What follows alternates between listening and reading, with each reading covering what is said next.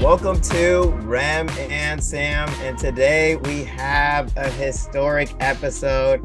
Our first ever public figure, most famous interview on the pod. It's been forever since we had a interview on this podcast. Uh, we have we are welcoming Danny, uh, Danny Whiskeyman, TV reporter, news anchor, editor, whole lot of titles. Some call us me and him best friends. Some call us friends of convenience. You know, there's all kinds of titles, but all we throw all those out the window because we got you here on the pod for one reason and one reason only, Danny.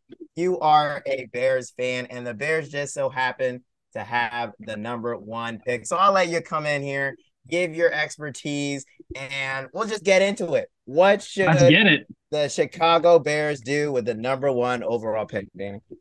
Get rid of it. Ship that thing off for whatever we can get. I, I can't say that enough. I've seen so many rumors about trade Justin Fields, draft Bryce Young at the 101. No, I don't want another project for the Bears. I want to keep Justin Fields, man, is electric, and I want to fleece some team, maybe the Colts, for that 101 pick. Yeah, and uh, longtime listeners obviously know that Rem is a Colts fan. So Rem, come in here. You know uh, what? What? What? What do you guys should? What should you guys be willing to give up here for the pick? What are you willing to part ways with? Well, I want to know first from Danny, just real quick. We're we're recording this. It's Wednesday night, and we hear today the news. One of the top prospects in the draft, Jalen Carter. There's some news off the field issues, arrest warrants, all that. Not not good when you're trying to be the number one overall pick in the draft. Has that news affected your thought process on the draft at all? I guess maybe your thoughts on Jalen Carter, because in my mind, he is like a generational, almost like a generational type defensive prospect who maybe you should just take, just stay at number one overall and just take. But has that news kind of affected your thoughts on the number one pick? Yeah, a little bit. I mean, we had it at one point where it was going to be Will Anderson or Jalen Carter, two of the generational defensive talents that drops down to only one. I mean, on the off chance that someone else swoops in and you know moves up to the two or the three, and Will Anderson isn't there for us at the four, like if we traded with the Colts, uh, there's no saying what we could do. I mean, we'd trade down again at that point, but I don't think we want to put all of our eggs in that Will Anderson basket if Jalen Carter's not going to be available. And anytime these players have off the field issues, I mean, there's a few exceptions, but these off the field issues at this time of the draft, it's not it's not a good look, and I don't really want someone like that in our locker room in the first place. So uh, it definitely changes the uh, the outlook of that one on one for sure. And you're sold on Fields as the quarterback long term because it seemed early in the draft mm-hmm. process that there were rumors, and you know the the Bears are trying to just get whatever leverage they can against these teams when they're trying to negotiate for the number one overall pick. So maybe these different things are just being leaked out to see what's out there, but there's rumors that Fields might be available. Maybe, you know, you look at the passer rating the first couple of years, you look at the records. Has he earned the trust as the guy there in Chicago? I think he has. I mean, you look at what he was playing at last year. I mean, he had nobody around him. I mean, he had scrubs that wouldn't have a job on any other team. And he's putting up MVP caliber numbers. I mean, I had him in, on my dynasty team in fantasy football. Didn't expect a lot out of him, but he had, I think, three, four, five weeks in a row where he dropped 40 points out there. I mean, the rushing ability, his ability to see the field, yeah, it's got to improve. Get those deep balls in. You look at him at Ohio State. I know there's a, you know, Ohio State college, it's different, but he was hitting those deep balls. I mean, he had Chris Olave and Garrett Wilson and crazy amount of talent around him. You give him, you know, a player. I look at the Colts and I say, hmm, what else could we get with that 104? I look at Michael Pittman, big guy, young guy. I would like to see him in a in a in that navy blue uniform on the field rather than that royal blue.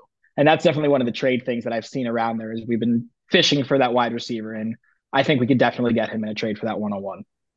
Yeah, no, definitely seems like this is not the draft class to go out and get weapons. I think most wide receivers will be taking day two, day three. Um, but let's get into a little bit of the nitty gritty, into a little bit of the trades. Looking at Mel Kiper, his draft board, he has you guys trading down to the two and then again to the four because right now the top two prospects off the board are CJ Stroud and Bryce Young. So, you know, down at four, Jalen Carter's off the board, and chances are Will Anderson too. Cardinals are looking to take him. So, who's on what? What's on your wish list? What is on the Whiskeyman wish list for that? If you guys drop down to four, And if I could just add, if I could just add to this real quickly, when we just look at all of these trades, like who are the teams? Because we're going to talk about the Texans and the Colts, but the Panthers and the Falcons are going to come up eight, nine, maybe the Raiders at seven. The range, like how how far back are you willing to go as well, too? Because you know you could collect all the assets, but at what point is it like, hey, we want to be up at the top of the draft and get a guy that's actually Jalen Carter, Will Anderson, or just one of these other like top guys in the draft? For sure. I think it boils down to when we're getting most bang for our buck. If we keep trading back and we're just getting random second and third round picks, the odds of you hitting on those are slim to none. I would much rather keep a top five pick and know you're going to get a generational talent. The other part of that, though, is you got to take best available. If you're going to trade back, you have to be willing to continue to trade back. If we're going to drop down to the four or the five, there's not a really clear cut guy after Jalen Carter and and Will Anderson.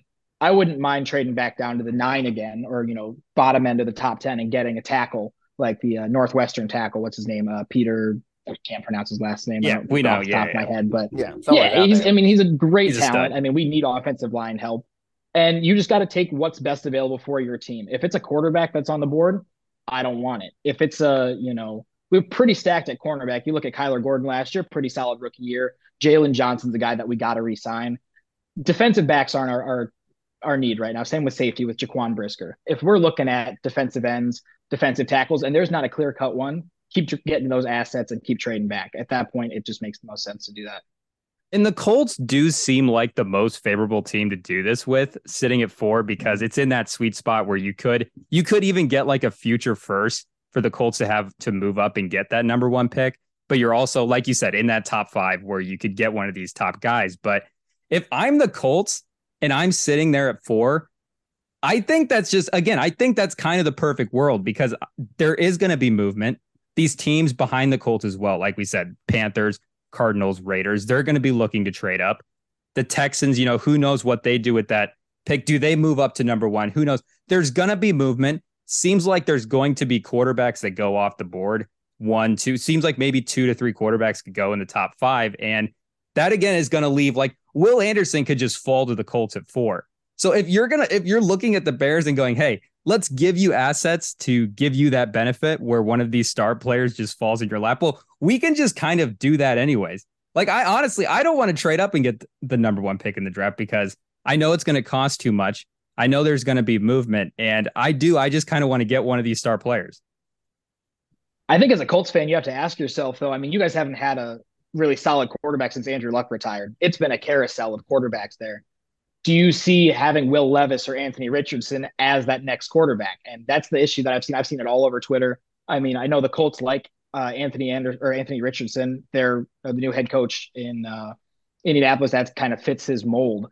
So you could theoretically, as the Colts, say we're not going to budge. We're going to stay at this four and even trade back because I mean Richardson's not going to go until probably the mid first. And if that's going to be your guy, you got to be sold on that and not kind of go at it as a you know I'm going to to do this or to do that. And I know they've these four quarterbacks in the draft. I mean, obviously Bryce Young, generational talent. C.J. Stroud, generational talent. But Will Levis and, and Anthony Richardson, they're projects for sure. But you put them in the right system, the right pieces around them. I mean, who knows what they could do? Just to put putting the Bears talk aside for the second, how how high do you think Richardson is going to go? Because the combine starts tomorrow. We're hitting this process where a guy like him, this is this is the time of year where he thrives, where we're not in the college football season. We're putting the emotions of the game and the week to week aside. We're just watching the tape. The physical attributes are going to stand out. And we're coming off a Super Bowl where Jalen Hurts, second round pick, athlete project guy. Richardson's just like maybe the best athlete project guy the league has ever seen. So he he you're you're right. I think at four, I think he's the one guy because I think Stroud might be off the board by that point. So I think he is the one guy that they could go. But do you see Richardson making a jump into the top three? Not into the top three, not a not a shot. I mean, unless he absolutely goes on fire and shows off that his decision making's better, he's got that deep ball, and he's got the you know the ability to get out of the pocket. I mean, that's so huge in this game today is to be able to. I mean, don't get me wrong, though. You know, Aaron Rodgers and Tom Brady's, and back when you know Peyton Manning, Drew Brees before they retired, the pocket passer was the the quarterback that you wanted. Game's changed and you got to change with it. If you're going to sit there and be like, well, I want that pocket guy, I want that Andrew Luck or that Peyton Manning looking back to the Colts, you're not going to, that's not going to be why you take Anthony Richardson. You're going to take him at four, might be a stretch, but I mean, if you realize that that's your guy, you can trade down as long as you get, say, above the Panthers and the Falcons and don't put more than four teams ahead of you that are looking for a quarterback. I think you could easily sit there and take Richardson middle of the first round. And I don't think it would be I don't think it'd be crazy. I've seen crazier things happen. I also wouldn't be surprised if he drops to day day two. There's so much unknown at this point about him. I mean, he could totally flop at the combine. We have no idea. Got a lot of talent, but it's raw talent, and with raw talent comes a lot of question marks. Yeah, and um, I guess getting back on the Bears talk, you guys have more than just the number one overall pick. You have seven other picks in this draft ranging from all kind i mean from every almost every single round i think. So uh what are some areas you're hoping that uh your team focus on in this upcoming draft? Offensive line for sure. I mean justin fields is running for his life. I mean yes he's a great mobile quarterback. Would like to see him stick around in the pocket a little bit longer and not feel like he's got three seconds to throw the ball. We're lucky that he's mobile. Um, but the the issue that I find with the Bears draft picks is I did not like the trade for Chase Claypool. Moving that second round pick for yeah, he's a good wide receiver. He's put up solid numbers. He's not going to change the game though. And now that we are our second round pick, I, am not even sure we have a second round pick. And if we do, it's the late, uh, later parks. I think we have the Ravens second round pick from the Roquan um, Smith trade. And I mean, Ravens made the playoffs like 54. Yep. 54. Yeah. You go from 35 to 54. That's a huge drop in talent on day two. So the fact that we have so many draft picks, if we can hit on it, I mean, it gives us more options to, you know, hit on those guys in the, you know, day three where you want to have as many options as possible. But when you're looking at people who are going to make an immediate impact, having the 101 and then the 254, there's a lot that can go wrong in that. And that scares me as a Bears fan because we have so many holes on the offensive line, on the defensive line, linebackers, special teams. There's so many so many holes, and that that scares me that we don't have a lot of early draft capital this coming year. I throw one another fake trade out at you. I think there is a team that's lingering here that. Well, I'll, I guess I'll just throw the trade at you and then get into it. But the team that I actually think could make the move up to number one that has the draft capital, the Lions have the six pick and the 18 pick. And, you know, you start throwing in future seconds, whatever the, the problem is they're in your division. So you start getting into competitive stuff. Do you want to let him get up there? But I know they've committed to Goff, but Stroud, I thought the national championship game, I thought that really just like enlightened the rest of the tape on his season where you kind of look back at it and go, this guy might actually be like kind of an underrated elite quarterback prospect who you can throw in and is kind of ready to go. And the Lions are a team that is really, really close. Their offensive line really improved this year. We know their weapons are good. Yeah, they still have holes on defense, but it's do we take two two guys, two rotation piece guys at 6 and 18 or do we just go get maybe a franchise guy in Stroud? I think they might actually have the capital to do it whether or not they want to and whether or not you're in, you know, you want to let your division rival get the franchise guy is another thing. Yeah, that's a that's a tough one there. I mean, being at 6 and 18 that would be really great. You could still get the tackle from Northwestern. You might be able to go get, you know, Jaxon Smith-Njigba out of Ohio State and reunite him with with Fields. I I like the idea of that. I don't like the idea of giving the Lions their franchise guy. I'm a big MCDC guy, Motor City Dan Campbell. Take out your knees. I am all about his coaching style in in Detroit, and they've got the pieces. I mean, D'Andre Swift, great piece. Jamaal Williams, insane this last year. His goal line ability, so good. And then Amon, Amon-Ra St. Brown has shown great flashes uh, and could be an elite. You know, I mean, you talk about top 15 wide receivers, that's so interchangeable, other than like the top like three or four. But there's so many guys that have had really great seasons, and Amon, Amon-Ra St. Brown is up there. I think PFF had him like like two or three in their rating. Yeah, it's insane. I mean, he's got so much potential. He had a little bit of injury issues last year. I had him on one of my fantasy teams, kind of disappointing in that aspect. But when he's healthy and he's on the field, you give him a guy like CJ Stroud, or if they go Bryce Young, if they do trade up that 101, man, that's tough. And especially in the division that we're in with an aging Kirk Cousins on the Vikings, possibly Jordan Love at the helm for the Packers. Don't, I mean, I like that as a Bears fan because I think Jordan Love has been a disappointment. Um, but I think this is such a winnable division if we don't give our our rivals the assets to do it. And at that 101, you're giving away a generational talent. So I would not, as much as I would like to get the six and the the 18, those two picks, I I would say steer clear of that unless nobody else bites at the 101.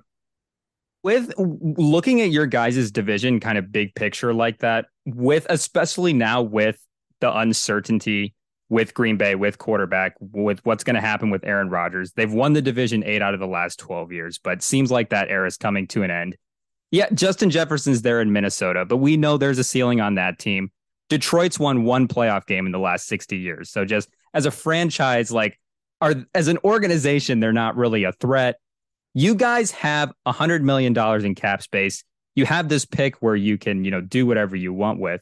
You have Fields as well do you see you being like super aggressive in free agency, spending a lot, kind of trying to do what the Eagles did? You know, you can't do the full rebuild, obviously, that quickly in one season, but maybe like a mini version of it because this team is really asset heavy. And like you said, I I actually think Fields is like, if we're talking just big picture quarterback in the league, I think he is like at least athletically like a tier two quarterback, like tier one athlete, obviously, but just production like Lamar Jackson level, like tier two level. His rushing season last year was maybe the most statistically, the best statistical season any Bears quarterback has put up. So you have that piece in place and you have the ability to kind of just bring in a lot of veterans, do what the Jags did, you know, last year with Trevor Lawrence, bring in a lot of teams, surround him and just go, hey, like just just be good this year. Like we're forcing you to be good because the team's good. How aggressive do you see you guys being especially looking at the landscape, seeing the division is maybe potentially winnable. I think that's the biggest thing you have to look at. I mean, are we going to be in a position to win the division this year? If we go all in, I think a lot of that has to do with whether Aaron Rodgers comes back to Green Bay. But I think if if let's say, you know, we're looking at a division of Jared Goff, Kirk Cousins, and Jordan Love, hypothetically right now. Justin Fields is better than Probably all three of them, I'd say on any day. I mean, Kirk Cousins shows flashes. At least higher ceiling. Exactly. He's got the potential. You know, you look at, you know, the Eagles when they went out and got AJ Brown, Jalen Hurts was elevated. You look at Kyler Murray in Arizona, you get DeAndre Hopkins, gets elevated. You go out and uh, Christian Kirk too in, in Jacksonville. He's not obviously the tier of uh, D Hop and uh, AJ Brown, but you get your young quarterback, a guy that they know that they can throw the ball up and they're going to come down with it. I mean, that's a, that's a huge, huge thing. And I'm not sure what you know wide receivers are out there right now. I'm there, I mean, Juju Smith Schuster is the only one that's a free agent. But you know, with how quickly or for how cheap um, wide receivers go in the draft, I mean, where DeAndre Hopkins was traded for uh, what a third round pick and a half eaten Jimmy John sandwich, like they got him for nothing. And I'm not saying we go out and get D Hop. I know he's on the block, but there are other wide receiver ones that are on the chopping block right now Keenan Allen comes to mind in Los Angeles. He has, I've loved Keenan Allen since he was drafted. I mean, a big fan of him with Philip Rivers and with Justin Herbert, but I've heard he's on the chopping block. Pittman, Pittman for the Colts. I don't know if I'd want to put him with the four pick, but I would not be against moving Michael Pittman. Exactly. Yeah. I mean, the, what you can get for him for a team like the Bears looking to get that big young guy that's going to elevate their offense. I think that's something the Colts should at least think about leveraging. And and you look at those how well Jalen Hurts. I mean, he went took him to a, a, Super Bowl. I mean, AJ Brown is now his. You know, they are like this. They are tied together. I mean, there's a report that came out that AJ Brown said wherever Jalen Hurts goes, I'm going. They're a package deal now, and that says. I mean, that's that's huge about quarterback chemistry. And I know Kyler Murray and D Hop have had their issues with D Hop, you know, the suspension, and Kyler Murray with uh, Call of Duty uh, double XP weekends. But you you get your quarterback that that strong wide receiver one that's gonna be there for them and go up and get those underthrown balls or the ones that are way over their heads, that's gonna take your your offense to the next level.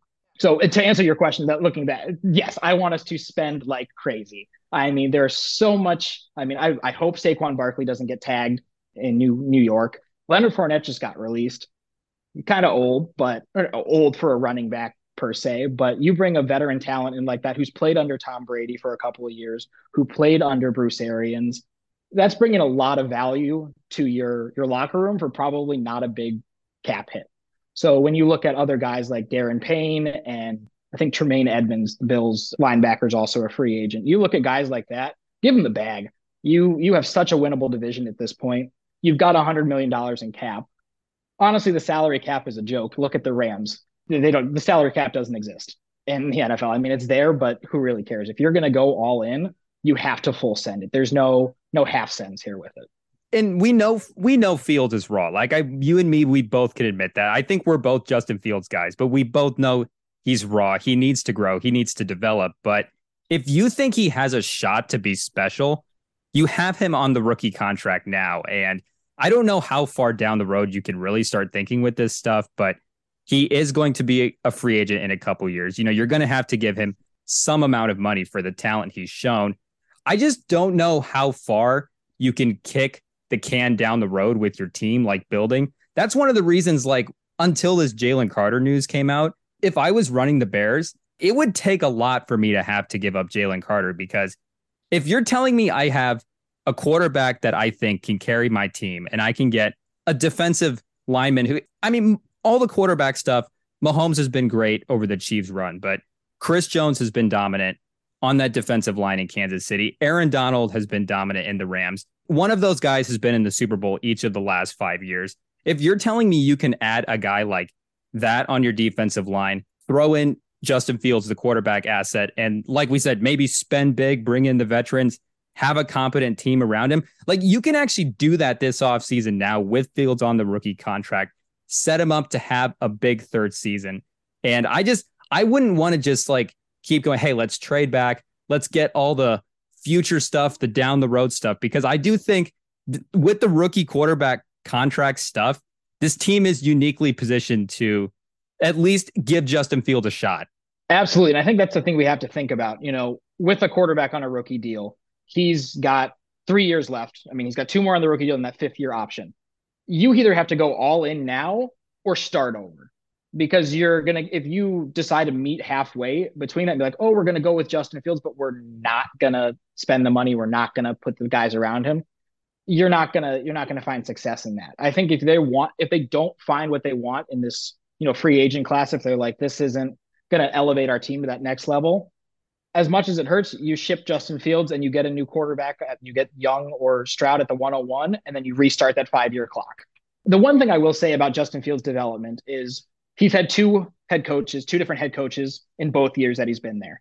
I think if he doesn't take that step this year, I think there's not much more left to imagine about it. You get two years under a head coach. Yes, it's Eberflus's first year, and as a coach, never been a head coach before but if you get once you get two years under your belt with that head coach, that same offensive scheme, if you're still failing, if you're still struggling with it, I think then it's it's time to jump ship, especially if we give him the pieces this year, an offensive line that's you know not dysfunctional, that isn't backups on other teams. You give him weapons around him that you know Darnell Mooney's great. Don't get me wrong, not wide receiver one status by any means.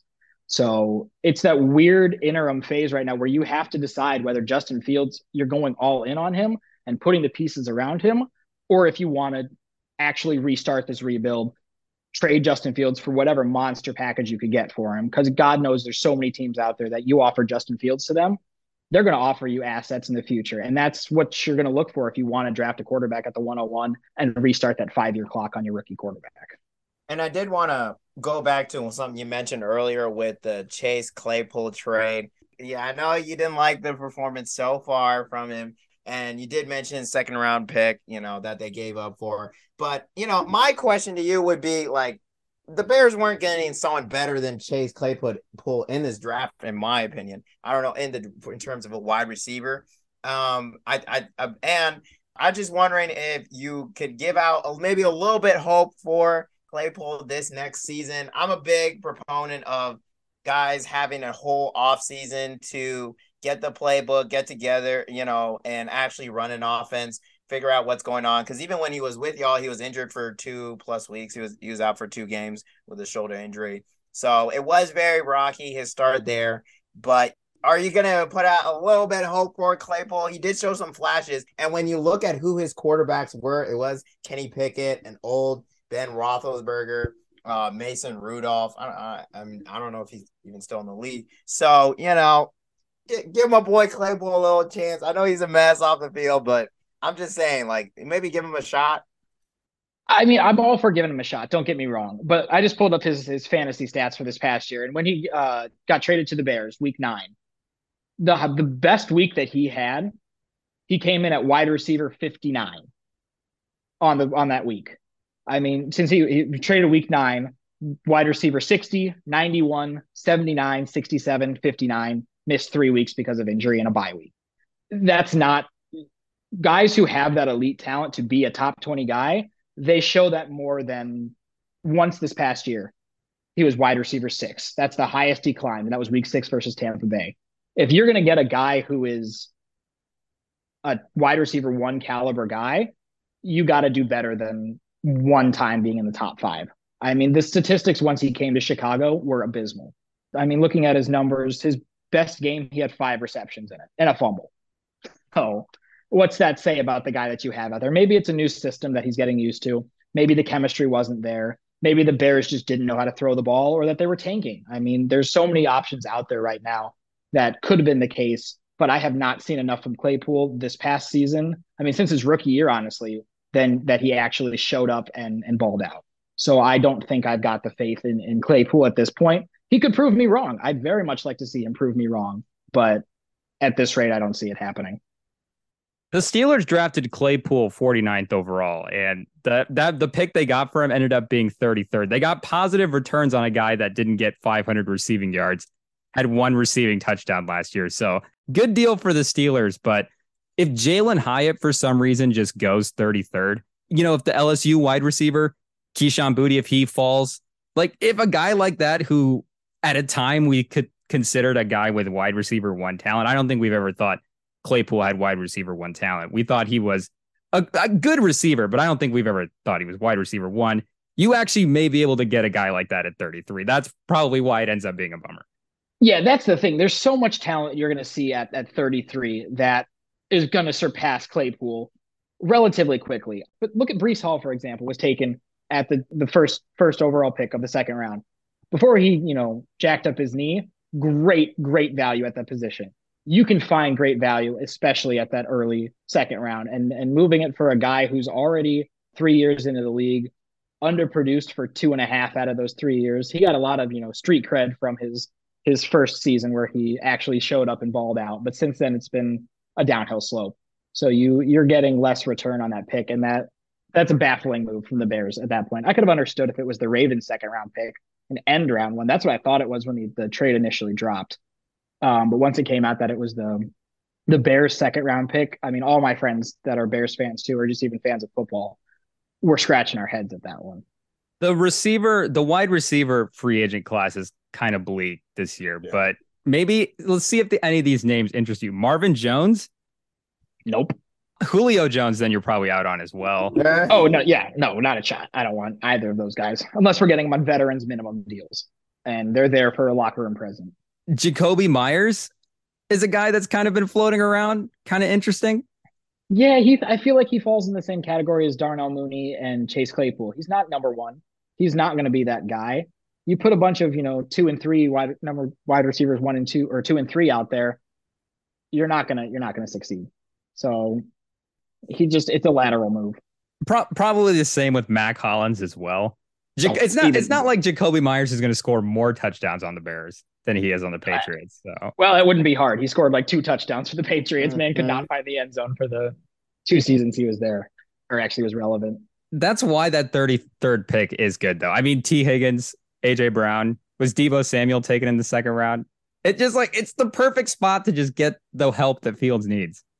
Exactly. And that reminds, speaking of Tee Higgins, that's another trade that I've seen the Bears going out and getting that guy. That's the guy that could elevate this wide receiver squad if we can get him for that, you know, second or third round pick, like you would, you know, like the Eagles got for uh, AJ Brown, the Cardinals got for for D Hop. Tee Higgins could be that guy. And I know there's a lot of criticism about him. Oh, he's only good because he's shadowed by Ja'Marr Chase. Have you looked at this man's stats? I mean, no, he's, he's crazy. Thousand yard seasons, you know, 75, 85 catches per season, get six, seven touchdowns a season, if not more. Great. Granted, you got Joe Burr out there dropping bombs on him, but yeah, Tee Higgins could totally elevate our offense and and be that that that top guy that we're looking for.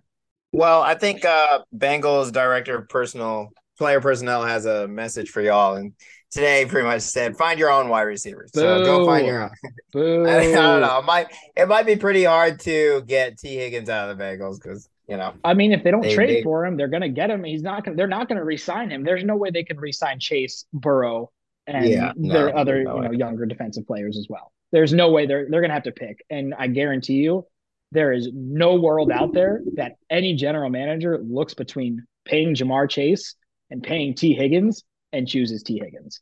No shot. I think uh I think Kenny Golladay's available as well.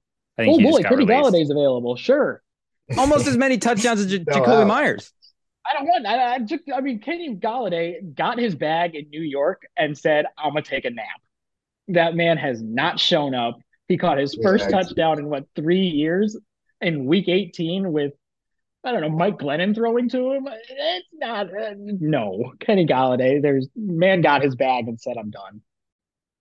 I did want to ask if you have been following any of the drama with the Bears trying to leave Soldier Soldier Field at all because a couple weeks ago they've I mean in the Bears it's a long history of them trying to exit out of Soldier Field. Soldier Field just it, it it's questionable, it's old. There's been renovations. It is what it is at this point, but they finalized a purchase for a raceway in Arlington Heights and it seems like it's trending that way, but the city's making this like last ditch attempt.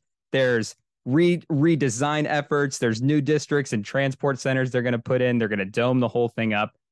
Do you think Soldier Field, as a Bears fan, is that still mean something to you? Because it is the oldest stadium in the league. It is, you know, it's been around for forever.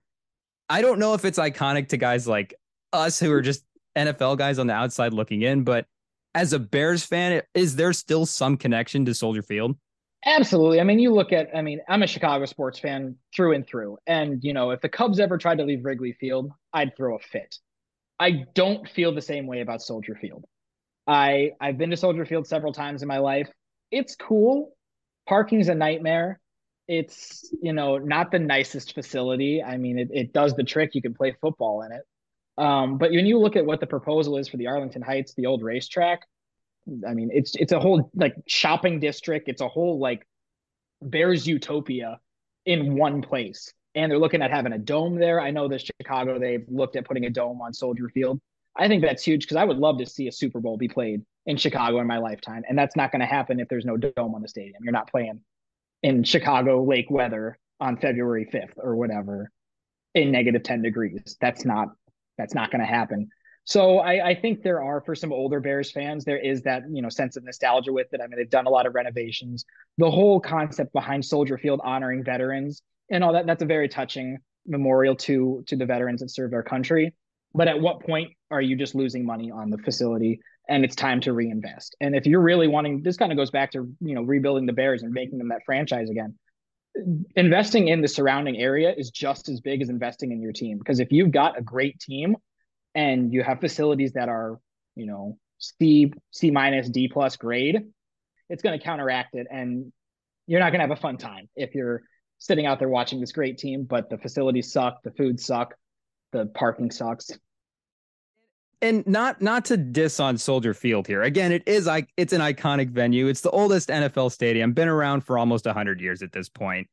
But at, at the end of the day, these these arenas, these venues, they are supposed to be they're supposed to be good for the city. They're supposed to help the city and Soldier Field, like you said, it just it doesn't it just kind of falls short of that. Like they can't get a Super Bowl there.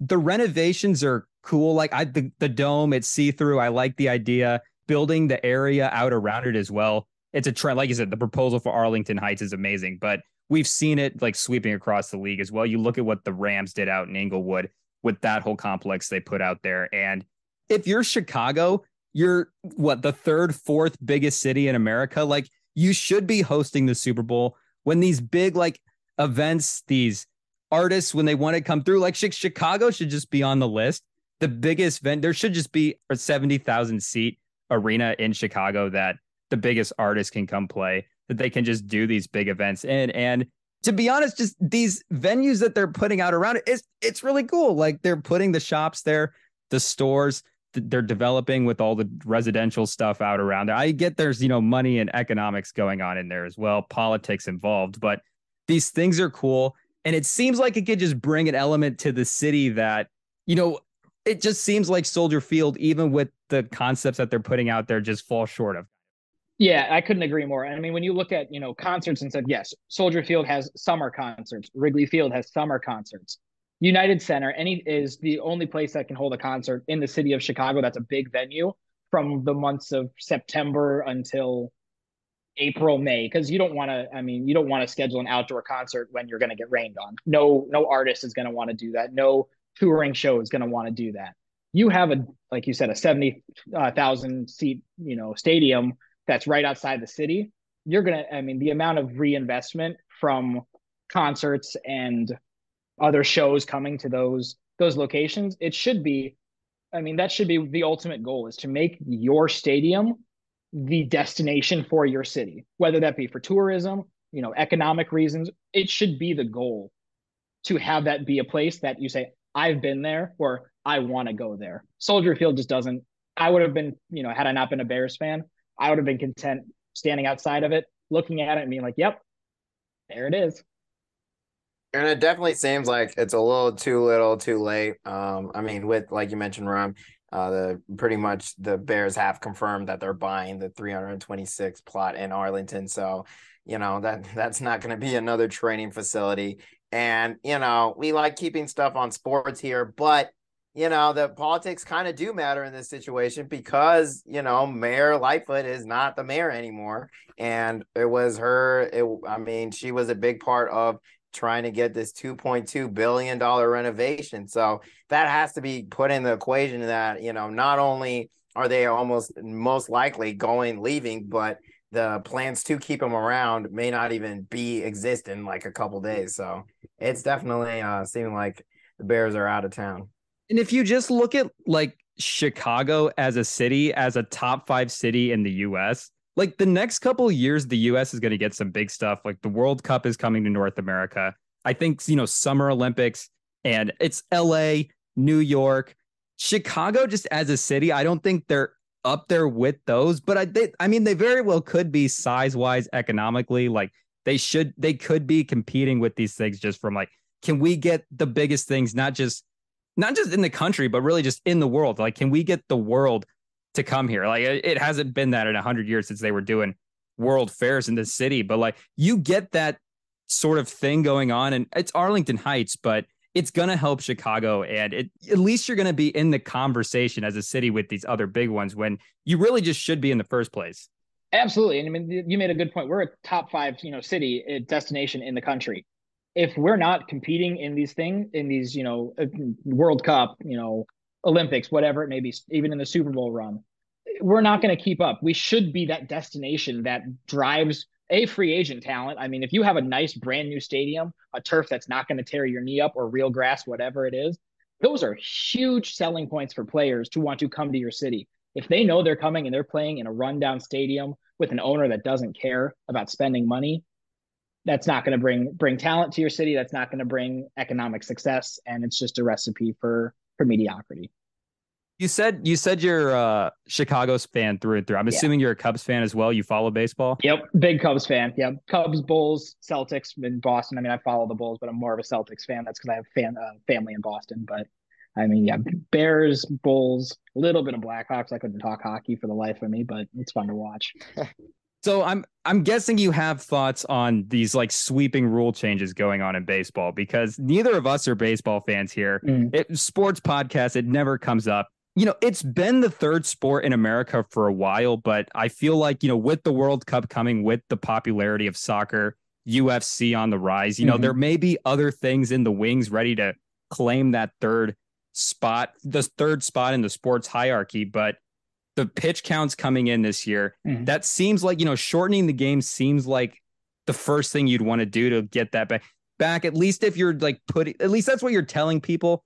That's the statement you're putting out there. But do you think the pitch count is going to, do you think even just shortening the games in general is really going to be beneficial to just bringing baseball back? I, I don't. I really don't. Because my thing is, if I'm going to buy a ticket to a, a getting a Wrigley beer, you know, paying an egregious amount of price, you know, money for these things. And I like to be in that atmosphere. Maybe that's just me, but being able to enjoy the stadium is is half the fun of it. I mean, the baseball game is fun. Don't get me wrong; it's fun watching it. It's a slow game. It's America's pastime. It's not meant to be fast paced, go go go like our brains want, like it is with football or basketball, for example. And you know, a lot of young people's brains are like, I need stimulation. I need something every two seconds. Being able to just sit in a baseball stadium, drinking your beer, eating a hot dog, enjoying the 95 degree sun, you know, blasting down on you. There's something to be said about that. And I think the pitch count isn't going to sell tickets. It's just going to get people in the stadium for less time. And I don't, I think it's to the, the, the league, they're getting more bang for their buck by doing it. They're like, okay, you know, we implement this pitch clock, the time of the games go down. People are going to be, you know, wanting to spend that extra time at the stadium. And if they're only getting two and a half hours with a game, that's gonna they're gonna butt that either at the front of the game or the end of the game of sticking around, spending more money in the fan shops, getting food because they want the fan wants the bang for their buck. I I see, you know, $150 ticket. I look at that as okay, I'll probably be there three hours. That's $50 an hour. Is that really worth my time? That's just the way that I look at it. And if I'm only getting two hours out of that, that makes my hour $75 an hour. Is that worth my time? Or would I rather sit at home and watch it on my couch, not have to spend money on parking? For me being, you know, in the quad cities, driving three hours, there's a lot, lot more benefits to just watching it from home and then being able to do something right after the game. I know with adding new rules to sports, it's always weird figuring out the kinks and all that. And like you mentioned with the pitch clock, um, what do you, I mean, how on a scale of one to 10, how mad would you be if your team lost a game like the Astros did with the spring training because of the pitch clock? Because it's all fun in theory to think about it and oh, this is great for the kids. But you know, we have a similar thing, you know, to bring it to NBA where we have now the challenges, and that can really like bog down even more late game situations, you know, more instant replay with football. So I definitely what what are do you think they should just get rid of the pitch clock? Are you happy it's part of the sport? Like where where are you on it right now? I think with just seeing it implemented within the first couple of spring training games, it's got a lot of kinks that need to be worked out. And I know they've tried it in the minor leagues and they've worked out some kinks there but I, I certainly think it's not the the final answer to to bringing baseball back to to what it is. I mean, we've seen it in the last couple years with the shift as well. They tried it, it got a lot of hate, and I know no one likes change, especially when it comes to you know America's oldest sport. Um, and they they they've worked on it. Like the shift is now they're like, okay, we were too extreme. Let's let's walk it back a little bit. Maybe with the pitch clock, they realize, okay, 20 seconds, maybe that's a little uh, too short of a time. Maybe they try 25, 30, whatever it may be. As long as they keep adjusting what they're doing and not get complacent with it, I think it's it'll it'll eventually benefit the game. As of right now, I'm about as neutral as you can get, split down the middle on it. I don't have an opinion. I want to wait and see it in games that count. I love spring training because you get to see all the minor leaguers and the prospects and stuff play. Don't get me wrong, but you're until you see these new rules in action, games that count. I mean, you that the first time that that you know pitch clock d- decides a game in the when it matters is going to be absolute outrage. I mean, imagine you know game 162, you're playing for that final playoff spot, and your pitcher can't get the sign. They've already stepped off the mound twice. They can't do it again. Oh, it's a full count, bases loaded, whatever it may be, and that pitch clock expires. Every fan is going to be in arms if their team loses out on a division title. Uh, uh, making the playoffs at all, or if it's in the playoffs for that matter, it's it's just going to lead to fans being upset if they don't get a handle on it at this point. And if I'm just a league and I'm, you know, looking at changing rules, looking at, you know, affecting the way the game is played, why as a league would you do that? And you want to make it a better product, obviously, but what I think really makes a league a better product is just the stars of the league. And if you're making rule changes and you're you're just changing the way the game is played, it should be to, you know, how can we make the stars of the league shine? Because we've seen the NFL make rule changes, we've seen the NBA make rule changes, and these things are all like pace, spacing. In the NFL, we want the quarterback to be protected. We want we want them to shut. We want the stars of the league to be able to have the best performance best performances possible. And the pitch count, you know, it makes the game shorter, easier to watch, but I don't know how it increases the star power of the league. I don't know how it affects the star players in the game. I don't know how it makes them more effective. If I'm baseball and I'm actually trying to grow, I'm I'm like let's increase the star power of the league because I thought that's what happened last year. I thought the video game made a big push. I thought, you know, people are following this stuff for the cards, fantasy baseball. ESPN and TBS were really pushing their programming and if it just felt like there was a lot of young players emerging and it just feels it feels like with any of this stuff the stars are going to drive the league and if you're baseball i just think you have to look around and go how do we make our stars shine? And i don't think the pitch count directly affects that but again i don't watch baseball. Yeah it, it doesn't directly affect that. You're absolutely right about that. I mean i think the biggest issue with these rule changes is the shift i mean looking at the cubs offseason they went out and signed cody bellinger former mvp he was MVP in 2019, absolutely raked. 2020 was the year that they really implemented the big shift, being able to put five infielders on one side. His numbers went down the drain. He was a star with the Dodgers. And there's plenty of other examples of players that have been really impacted by the shift. And yes, it defensively makes sense. You want to get the guys out. But if I'm a fan, I want to see home runs. I want to see players getting hits. I want to see offense. And the shift takes that away. It takes away the star power, like you were talking about. Granted, some of the best hitters in baseball, like Mike Trout or you know Shohei Ohtani, on both on the Angels. Don't get me started on the Angels because they're the most dumpster fire franchise I've ever seen. Um, with all the talent that they have, and they've missed the playoffs seven years in a row. But don't let me get started on that. There are, you know, the top tier players. They're gonna figure out the shift. They're gonna figure out how to hit it the other way or hit it outside the shift but that's going to take the elite of the elite to do that. And there's not that many crazy elite level players like that. There's a lot of great players. I mean, all these professional, you know, players obviously belong in the league. But when you start implementing rules that are going against their their ability to play the game that they grew up and changing their entire approach 15 years into playing. I mean, God, these guys have been playing since they were probably like seven, eight, nine years old, and they've had the same approach for for 15 years you're not going to see results. You're going to see more outs. You're going to see upset fans because they're watching their favorite guy go oh over three with three groundouts that, you know, three years ago would have been, you know, doubles down the line or, you know, RBI singles or stuff like that. So it, it seems like the, the way the game is going in baseball right now is more for the brand of baseball than it is for the fans. And um, I, I guess moving on to another thing you're a fan of, similar to me, former University of Iowa student and an alum. And this past weekend, a huge moment for the Iowa, or I don't know if it was on the weekend, but during the week, uh, Iowa women's basketball team mm-hmm. as ESPN came to town. It was a big moment, big game against Indiana, and it. I mean, Caitlin Clark performed, huge buzzer beater, you know, but huge moment, and um, you know, just I mean, how how excited are you right now? I know you mentioned you're going to the tournament game, so you're going to see them in person. How how excited are you to watch the, the women's team who's like right now near the top of the whole sport? Oh, I'm so excited. I mean, I bought my ticket earlier today once I found out my shifts for this weekend because I wasn't going to go if I had to be at work at three in the morning on Saturday. I'm not about to go to a game at 5:30 in Minneapolis on Friday and then turn around and drive home and go straight to work. But I mean, they've been absolutely insane. I mean, Caitlin Clark is unreal. If she doesn't win Player of the Year, that's going to be the biggest snub in probably any voting for Player of the Year, MVP, whatever it may be.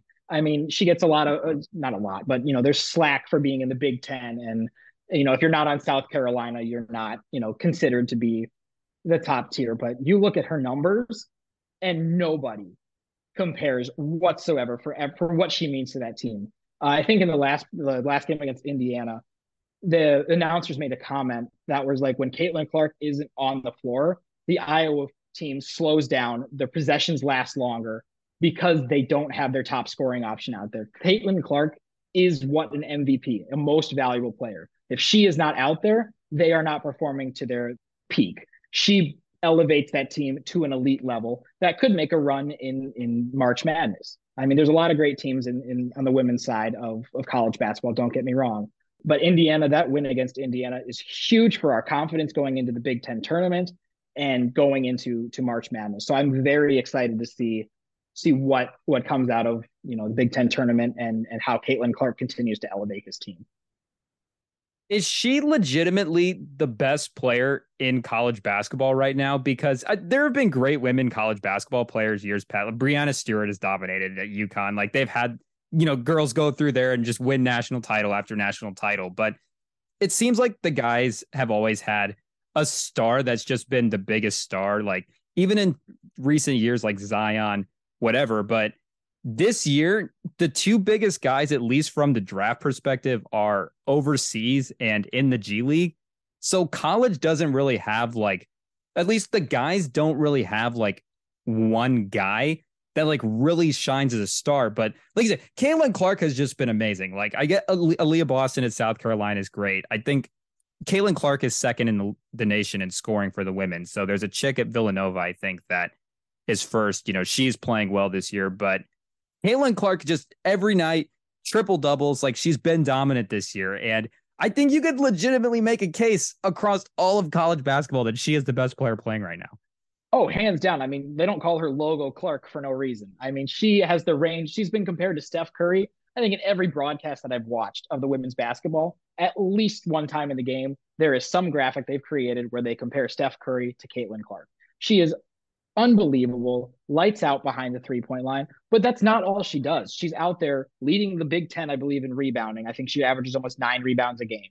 She's got almost eight or nine assists per game. Like if you're averaging a tr- almost averaging a triple double, clearly you're doing something right. There are not a lot of players that are averaging triple doubles at the efficiency that she's, she's doing it. I mean, you got guys in the NBA like Russell Westbrook, for example. He was recording triple doubles like crazy. So inefficient with it. His teams weren't winning he's out there shooting the shooting the rock 35 times. Yes, he's making 20 of them for 40, 45 points, whatever it is. That's not efficient. Or uh, less than I mean, let's see. That would have been like 60 some percent. He's shooting 15 of of 40 or whatever it may be, shooting 33% from the field. Like, yeah, he's dropping crazy numbers, but it's not efficient. You look at Caitlin Clark, and she is the definition of efficient and the definition of a team player. And when you look at, you know, Aliyah Boston in, in South Carolina, for example, I think she's the biggest contender with Caitlin Clark for player of the year. Don't get me wrong. South Carolina is absolutely insane. The fact that they're, I was looking at the, the um, future, future bets for the, the tournament, and there's one team that has um, their South Carolina's minus 145 to win it. Everyone else is like plus three, plus 400 to win it. You never see a team that is so favored as South Carolina is. And that's because of Aliyah Boston. Don't get me wrong. But when it comes to how much you elevate your own team, if Aliyah Boston goes down, there are other players that are going to step up on South Carolina that make them legit contenders. Caitlin Clark goes down, God forbid, knock on wood. I don't think Monika Czinano is going to be that next next next woman up mentality.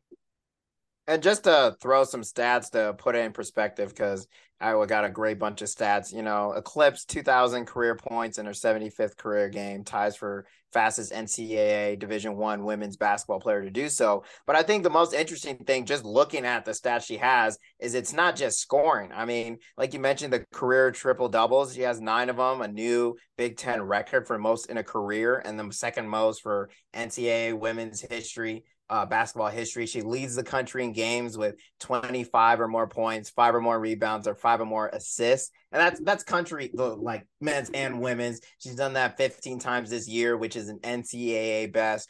And you know, it's just I mean, and last thing, I mean, she's just been consistent throughout her, you know, her whole time, her whole career, has a streak of scoring in double figures and, and for an 81 straight games, another division one best. So, like you mentioned, I mean, I mean, she's breaking her own records. You know, had a career high or season high, 45 points, six boards, and four assists.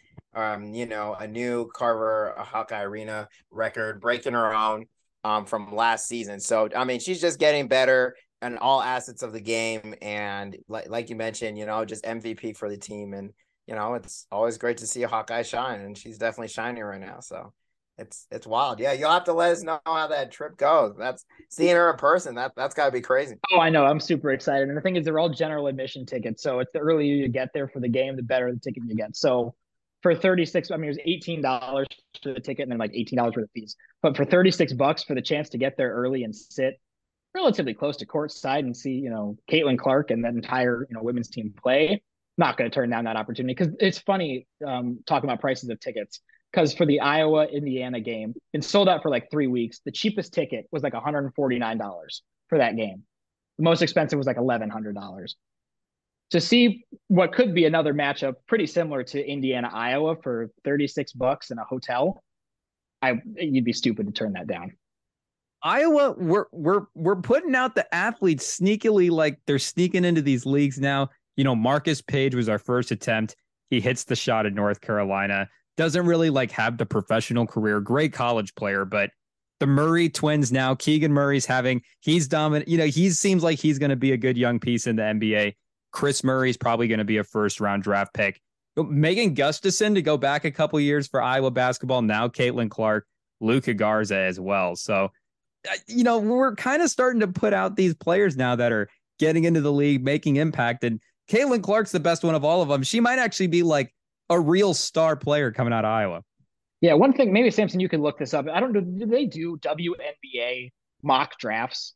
Because I thought the same thing Probably, when yeah, Megan Gustafson was on Iowa, and she was the best player in the country at the time too. Not Caitlin Clark level, don't get me wrong, but she dropped to like the second round, or maybe she went undrafted, and then she's bounced around from team to team. I, I want I'm, I'm starting to wonder what the perspective is with Caitlin Clark and where she could go in the WNBA. I don't follow the WNBA at all. I think it's a great league. Don't get me wrong, but I couldn't tell you one thing about a team in the WNBA other than I think Brittney Griner just signed a new contract with the Phoenix Sky. Maybe I don't know what their team is. Um, is she? She's a senior. Um, like, is she definitely gone? Uh, no, she's got one more year. I'm pretty sure because she didn't. Yeah, she's got one more year. Right now, yeah. she's actually projected to be the number one pick in the 2024 draft over okay Paige Bueckers. So you know, really oh. okay. Oh. Over Paige, over Paige. Hasn't Paige yeah. been out with like she hasn't been healthy in like yeah, years? she's been out this year. Yeah. She's been hurt. Yeah, but yeah, still, I mean, that's that's reassuring to see that you know that yeah. they think that her talent's going to translate from the college level to the NBA, and I think that's what we I mean, with Luka Garza and Megan Gustafson for the most recent ones, they, I mean, both won Big Ten Player of the Year. I'm pretty sure, at least top three in yeah. voting for it. Luka has had. I mean, Luka Garza was National Player of the Year, so he better win yeah. Big Ten Player of the Year. All time, right?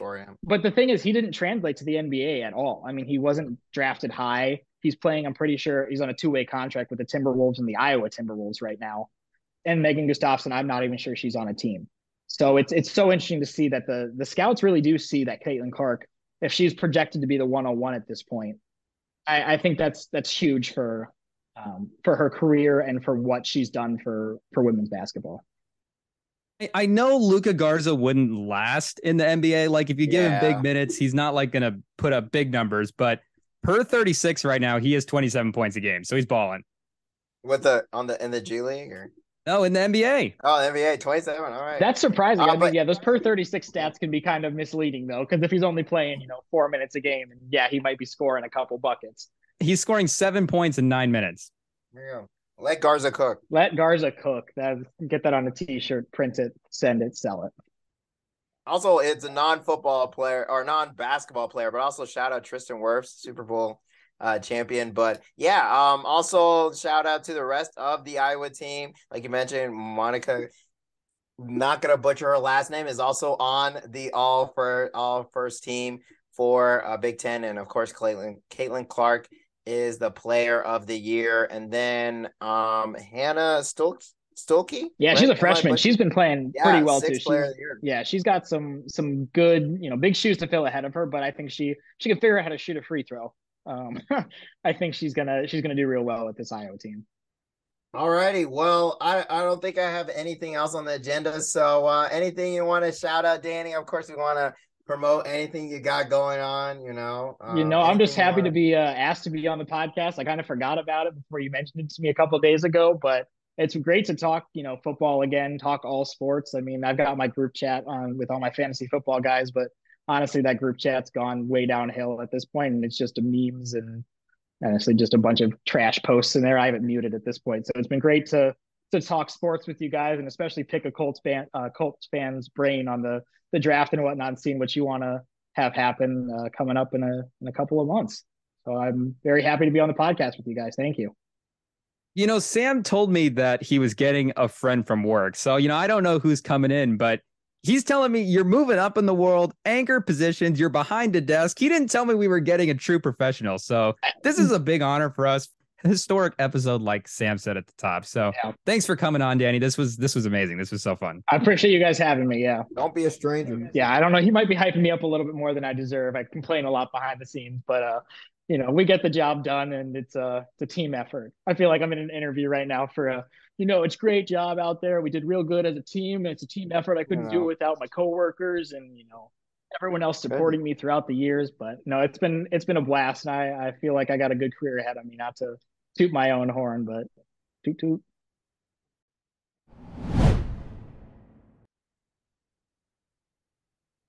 Well, that was great. I think we both agree having Danny on you know, great to have, you know, different voice from straight from the horse's mouth. You heard it, people. We're not guessing here. We go straight to the source. Um, but moving on, NBA still rolling along. The season's rolling along, but the wins aren't rolling along for a certain team, the Los Angeles Lakers. Rem, you know what? I'm feeling like first take. Is the season over for LA? I mean, with LeBron and AD both out now let's just we'll just turn we'll just full commit and just turn into first take here. Is the is the season done for LeBron? Because I don't want to be a downer, but I, you look at the injury. Typically, like an ankle foot injury, you think like you roll his ankle or something. It's not really a contact injury. He just kind of plants. He goes down. He's holding, you know, bottom of the foot, like back of the ankle, like Achilles tendon kind of area. They haven't released like crazy amount of details on what the injury is. It's a foot injury. It's a vague timeline on when he's expected to come back. You know, few weeks. He's going to miss some time. I just, I, he's in the boot. I, I don't know if this injury is actually a little more serious now. And maybe there's just a bigger basketball karma thing at work here where he just passed the scoring record. He's kind of been, you know, he's had his struggles with health health the last couple seasons, but He's kind of been healthy the whole run. And who knows if it just mentally, who knows what happened, but the season might not just be over for the Lakers. Is the king himself done? Has Mufasa, is the, are the, the gazelles, they're coming. And it, it's so sad because it's another prime LeBron year wasted. And when you look at LeBron's last couple of years, it's actually kind of sad how they've gone you know how how they've progressed with you know the Lakers not giving you know ever since that pretty much that bubble uh bubble playoff where he gets that rest the team's still around him pretty much healthy. You know they've had a pretty uh rough road in the postseason if they even make it there when you look at the last couple of years just pulling it up right now. Yeah i mean you have with last year 2021 when the last time they were in the playoffs you know, they have to fight through the Warriors in a really close game. I mean, LeBron seen three rims, and then they have that six game series against Phoenix, and that's the last time LeBron played an NBA in the in the playoffs. And I'm not, you know, maybe there's some time with the Cavs. You know, there there were a couple of years there, stretches where he wasn't making the playoffs, but this is probably since his first early stretch with the Cavs. You know, this is probably the longest time he's been out of the playoffs. You know, don't quote me on that, but it definitely feels like it. The worrying, most worrying part is AD. It's not even that LeBron got hurt because we know he can come back. Anthony Davis, he injured the same injury. He re-aggravated the same injury on that right foot. It looks like both LeBron and AD are dealing with right foot injuries. And at this point, like is there any way to defend AD at this point and defend him being still being on the Lakers? I mean, what's the point of having him on the team if he never plays? Well, the point is when he plays, you know, he's Anthony Davis. He is one of the eight best players in the league when he's fully at his peak. And especially on this roster, the way it's been built the last couple years, where they just haven't had the guys. There's no depth on this team. They've been searching for that third star. They've been giving away too many assets to do it. The team's been depleted. So, you know, the reason people have been excited about this Lakers r- roster after the trade deadline is this is weirdly one of the deepest rosters they've had in the LeBron run, just in terms of name value, name value guys on the team. But when the guys aren't there, you rely on your stars. And when your stars are two of the eight best guys in the league at their peak, like you get in certain situations and it really does win you the title. Like the bubble season was special. It was a very unique set of circumstances. You know, J.A. Adande has the great point where he gets the break between the regular season and the start of the bubble. LeBron gets the break. He gets to recharge. It's in that weird sort of tournament, almost like basketball gladiator style setting. And who's the best basketball glad? It's you know LeBron James is the best basketball player maybe of all time. Put him in, on there with peak Anthony Davis, who he too also got a break. He got to get healthy. He got to get geared up. Like in certain situations, it does work out, but in the four years that LeBron has been there now, I, I one, two, three, four years, five, for five years now that LeBron has been there, yeah. they've only been in the playoffs two times, 27 games in five years. And you know, he missed the playoff playoffs his rookie season in Cleveland, but you know, he's right after that, like 06, 07, he's dragging that team to the finals. Like he's still able to get deep runs out of this. And the fact that, like you were saying, we haven't seen LeBron at those like high level basketball games. Like he's been in the playoffs again two times in the last five years, 27 playoff games. That includes them winning the titles. So six playoff games in the four years that they didn't win the title for LeBron James on the Lakers is kind of crazy. But when you have the two guys at their peak, it kind of works out. But I, I just the fact that we haven't seen LeBron, like you said, at the peak, at the high level, is been really just kind of the whole letdown of this whole Lakers thing. I mean, of course, because it's LA, there's a pressure to have the stars. You can't really tank in LA. You know, of course they did back in the day, but you know, they're and they got constantly berated for it. Um, but you know, so obviously you can't just throw away LeBron and AD But you know, it's still worrying to see how often they get injured. You know, LeBron's just being older. That's just how it goes. Um, you know, especially with it being a non-contact injury, you know, he did play through the rest of the game, but that's just parts of being old. And with AD, we've seen this happen time and time again. And right now, the Lakers are fighting for their playoff lives. And of course, tonight was a big game. And thankfully for the Lakers, SGA isn't playing. So they're up by six right now on Wednesday night. And they, they, I mean, like you mentioned, that depth is definitely helping them right now. And the weird part is that, like, you know, Russell Westbrook would kind of help in this kind of situation on this team. You know, as much crap as we want to give him, you know, he gives you, he raises your floor when you have no one else. So, you know, take that for what it's worth. We try to get Westbrook out of LA so much, and now now he's gone. It's like, oh, maybe we should have kept him. Yeah, that's, that's a weird dynamic, but it's just personally for me, it's sad to see what I consider the GOAT have another season go down the drain. And uh, of course, he had his achievements. You know, he, he hit his marks. You know, in terms of being the greatest scorer of all time, and um, you know, he's just uh, it's I I don't know where you go from here from now because it's I mean, how many how long do we keep hoping that AD goes back to what he was? Because especially with big men once you get the feet and the knees and those injuries happen over and over, it's very rare that they come back and they're just fine and it just never happens again.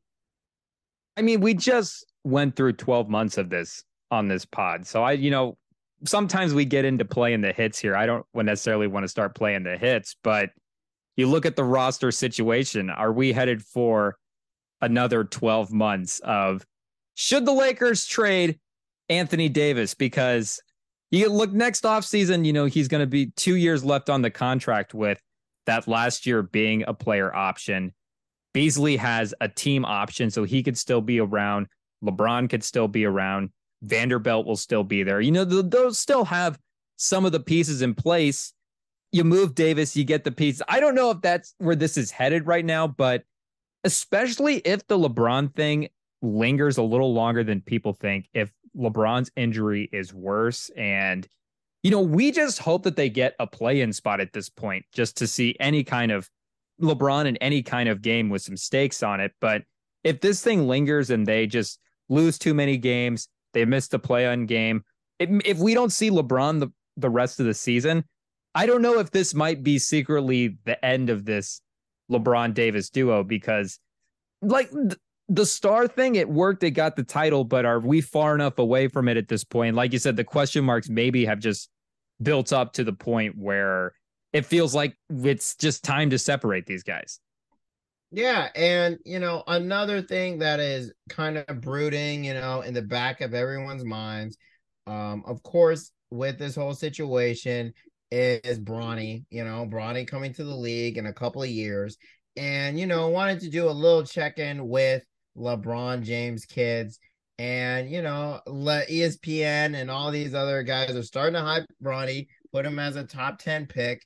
And, you know, maybe if the Lakers keep tanking, they might be in position to get him anyways. And it I mean, it looks over the last couple couple of months there, it seems like Bronny's stock has been really rising. Um, the, people mentioning that he's, you know, a four-star prospect, a good player in his own right, you know, combo guard, playmaker, solid scorer, you know, gives effort on defense. Um, you know, and not really the highest peaks, but I kind of wanted to plant my flag early on a take, early here before anyone gets to it. Look out. Here we go. Hot take Timmy. Turn on the Instagram reel camera. Get it rolling. Bryce will be a better NBA player than Bronny. And I have mentioned this beforehand. This has been something that, you know, I've hinted at before and I'm I'm standing by it. And it's not just him being six six. I I definitely am, and and this is something that you know Bill Simmons has enlightened me to as well is the younger brother complex.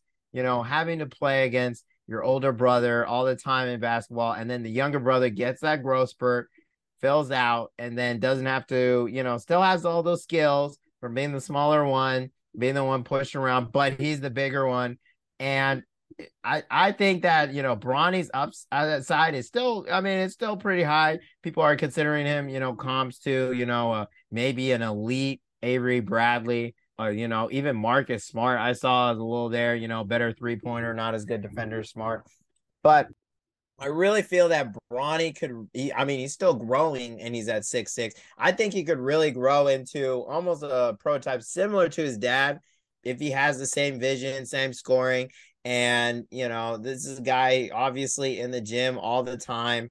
And the thing that kind of sucks with basketball is that, you know, if you're at a certain height, the tangibles matter. You want to, of course, give credit to, you know, Bronny, six three, smaller, you know, but sometimes height is, I mean, sometimes six three and six three, there is a difference. And it's kind of just is. And there's a high chance Bryce will get bigger. And I mean, there has been, he's shown flashes as well. And I'm I'm kind of playing my fact. I did it with uh LaMelo over LiAngelo over Alonzo. I, I was thinking, you know, LaMelo could be in the league two years earlier. And I'm doing the same thing with Bryce. We're we're planting the flag. Uh, I've seen the clips. I've seen him. I mean, get he's starting to look uh, same similar build to his dad. And I think that combined with, you know, I think he's a of course he's, you know, has all the resources, has, you know, the, you know, the genius of his dad, you know, obviously helping him with his game. And I definitely think that, you know, while Bron LeBron may not play with him, he will end up being the surefire top five lottery pick, maybe even number one overall pick, unlike his brother who's looking to be like a late lottery um late lottery pick right now. How old is Bryce James right now? Because Bronny's a senior. I Bronny, if he if he's really good, if he just I, he is really good and he continues to grow as a player. And like you said, the comps and the names that have been floated out for his game, those continue to get better and better. It seems like his skill set with where the league's going, you know, it's becoming more valuable. So his stock continues to rise. But is Bryce close enough where you know, who knows what the NBA's rules look like a couple years down the road if they start tweaking the draft rules. If Bryce, like you said, is this just if he is really, really good top level talent, maybe he skips high school. Maybe he's closer to playing in the NBA than we think. How old do you know how old he is right now? Like how is is there a chance that yeah, he's 15 years old and his official sophomore season mixtape just dropped. So, you know, all the reviews are through the roof right now. And, you know, people, you know, it, it's getting crazy. There's some crazy talk. People saying better than, you know, CKD and him, you know, better than Bronny. You know, we don't want to get too crazy here. But, you know, the hype is through the roof right now for Bronny. And I I see it. I believe it. I'm in on the hype. I definitely, I mean, you know, you just watch, you see what he says. I mean, he says he loves playing basketball. He's surrounded by basketball, you know, constantly, all 24 hours, you know, obviously is basketball. And, you know, he's been playing, he has LeBron literally as his coach. He's been playing those guys since he was probably before he could walk. And I think he has all the tools, all the access, all the all the stuff to really be a great superstar. And while Bronny may be a solid player, I think he could end up being, you know, a, a connective superstar. You know, someone who not a connective superstar, but connective all star could be could um have some moments. I think Bronny could be the our Bryce Maximus could be the real transcendent player that comes out of this family. What were some of those Bryce comps again? I, I, I don't know. It's just a bunch of fans, you know, saying they see KD. I mean, he's only 15 years old, sophomore. Um, but it's like tall. It's tall, 20, like lean scorer guy, right? Yeah, I don't know. 247 doesn't really have his stuff updated. They still have him at six three, even like six six. You know, they don't have a star rating for him yet.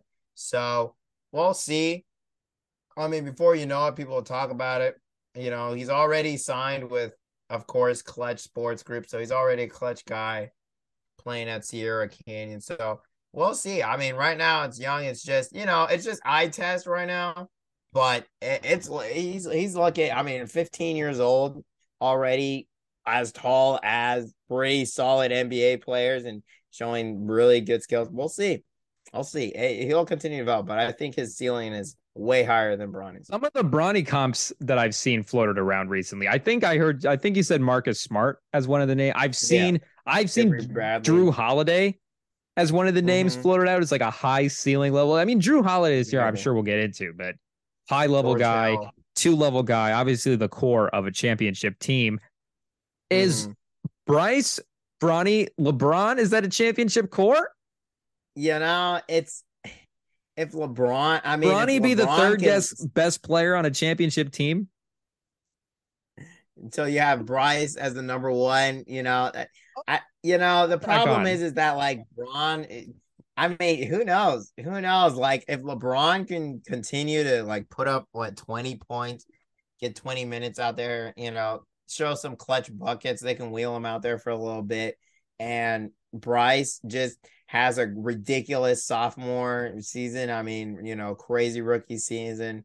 Bronny, you know, kind of steers the games. Who knows? That would be a crazy triple. And of course, we want to see it. Uh, but you know, that'll be that'd be crazy. That'd be wild. But um, it's definitely it's it's getting hot. It's nice to see the, the these kids starting to grow up because we've heard about them for so long, you know. And obviously, that's not their fault. Their their dad's LeBron James, but it's nice to finally see some like them actually going through the process. We're starting to like we're doing we're doing right now. We're starting to comms, you know. We're starting to talk about their rankings, and you know, actually see them under the microscope. So, and one of the one of the things that they have shown you know, early on in the, these guys, these guys are extremely hard workers. Bronny, some of the stuff with his early on, like when he was younger in high school, some of the early like draft guys, the guys that are just, you know, crazy psycho watching the freshman sophomore play, yeah, doing evaluations. Bronny, you know, I don't know, can he get to the NBA long term? But he's like, I'm sure he's heard this stuff. It's out there. Obviously, you know, he is online. Like yeah. he knows what people are saying about him. The work is going in, though. You don't really hear him talking about it. And he continues to get better to the point where people are saying, you know, high, Jrue Holiday, two level shooting defense, like a high level impact type guy. So he works hard. Um, Bryce is going to continue to work hard. Like you said, he, he apparently has these, you know, he's m- potentially more gifted athletically than Bronny is as well. So, I mean, it's just, it's a shout out to those guys you know, to be in the limelight like this at such a young age. And, you know, I like like like their dad did. You know, he handled handled his business, worked on his game, got better. And these kids are doing it. They're starting young. So I we get we're do, we, they get to be in segments like this, but they are really, you know, they're doing they're crushing it out there. They're continuing to grow. So it is, like you said, great to see. Yeah, and I'm really excited to see their future. I'm definitely keeping in a close eye on them both. And, you know, might be the most excited pairing since the Ball brothers. Who knows if we can get those guys together? I mean, who knows? The Bulls might move on from Lonzo at this point. Like, with how much he's injured, I wouldn't be surprised if they, you know, get him to the tanking Hornets. Eh, you wouldn't be, wouldn't be the craziest trade in the world. That'd be wild. I've been pushing for it for a long time. The Ball brothers in show. I, he was a free agent, and I thought there was a chance, but obviously he was connected to Chicago for a long time. But I think there was rumblings when he was a free agent that Charlotte was a possibility. He was at least, you know, it was at least a consideration. Team up with his brothers, so it's still a potential. Haven't given up on it yet. And like you said, you know, just with the injury history now that he has, maybe they have to move on. Maybe Charlotte gives them, you know, something super attractive for Lonzo, but it's still a possibility that these guys can team up. Yeah, and it looks like according to Sam Amico, um, you know, just looking online, I guess there there are talking hoops wire. They're talking about, you know, there are possible trade talks between uh Charlotte and the and the Bulls. So who knows? You know, eh, Lonzo Ball has only played 35 games. That's actually crazy. Lonzo Ball has played only 35 games since signing the deal in 2021. That's, I mean, you know, he's obviously shown talent, but that's that's just crazy. There are mentioning, you know, maybe trading Terry Rozier to the Bulls, and then the Bulls getting back Lonzo Ball and Ayo Dosunmu, um, which would be kind of sad for Dosunmu, Chicago hometown kid, but you know, I don't know if I trade Dosunmu, but that's a lot for Terry Rozier. Yeah, I'm sure I could get Ayo, Lonzo, and Lamelo together know. just for the tickets. You know, they're tanking for Wembanyama. That's a possibility. Call it into the league. I don't know what we're doing. I don't know. I have to zoom out there. Deadline's the passed at this point, but I don't, I don't know what we're doing. But uh it's kind of funny that you did bring up Jrue Holiday because next topic is the Bucks I don't know if they thought they were just gonna let it, it slide that they were just on one, just on fire, like maybe actually on fire. Milwaukee quietly just went a whole month without losing a single game. 15 game winning streak started when Giannis came back from his injury on January 23rd. And he was out one game during the winning streak. But since then, uh, 23rd, he's been averaging 32 five assists, and 17 rebounds on 56% from the field. And the interesting thing is, is that Khris Middleton still been struggling. And I, I think when we last talked about this, we're hoping Khris Middleton would continue to score in ways and they were gonna kick up the winning. Well, they kicked up the winning without him. He's averaging only fi- about 15 points on 47% of the field, which is still efficient. But the person who's been stepping into that role even before Giannis came back is Jrue Holiday since the beginning of the year. He's been averaging 20.6, so pretty much 21, 7.8, so seven assists and five rebounds on 49% of the field, 39 from three, 39.9 from field, and 82. So pretty much 50, 40, 82. And what he does on the not only the offensive side of the ball, but the defensive. I, I'm trying to remember which game he had a steal at near the end of the game, but um, I know recently there was a, a, a game winning steal that they had, and I mean, I it's really nice. I mean, Jrue Holiday has been a player who you know, for a good chunk of his career overlooked down in New Orleans. But, you know, now moving into that second role, really growing as a player on a championship level team. It's I really am happy to see his growth and wonder how hot far he can how high he can get on the offensive side of the ball. And like you said, Middleton is still like slowly working his way back. His numbers, his last nine games are a little bit better, you know, 16 points. I think the shooting percentages are up a little bit, but they're not to where Khris Middleton is. But even just with these guys on the floor, like just shows how impactful they really are like around Giannis because just with having Middleton out there, the Bucks are 17 and 3 this season. With just with having Jrue Holiday out there as well, they're 38 and 12. You know, project that over a whole season. It just just a Giannis Jrue Holiday lineup is a 60 win team. So you throw Middleton in there, I 17 and 3 when he's in the lineup. We're talking about like 70 wins regular season is this team like an elite team and numbers wise, this isn't really even the best this core has played, but it feels like this core is still better than they were playing when they won the title a couple seasons ago. Feels like Jrue Holiday, you know, he's even playing better now. His two way game, like, just seems like defensively and offensively, he can go to another level. And Middleton, his impact, like you said, he's been impacting these games, just his length and spacing and having another body out there, giving some depth to this team. Like, all that stuff has just made them a great regular season team. But when you actually get him back to efficient score, 20 point a game score, like it's really scary. They've recaptured the number one seed.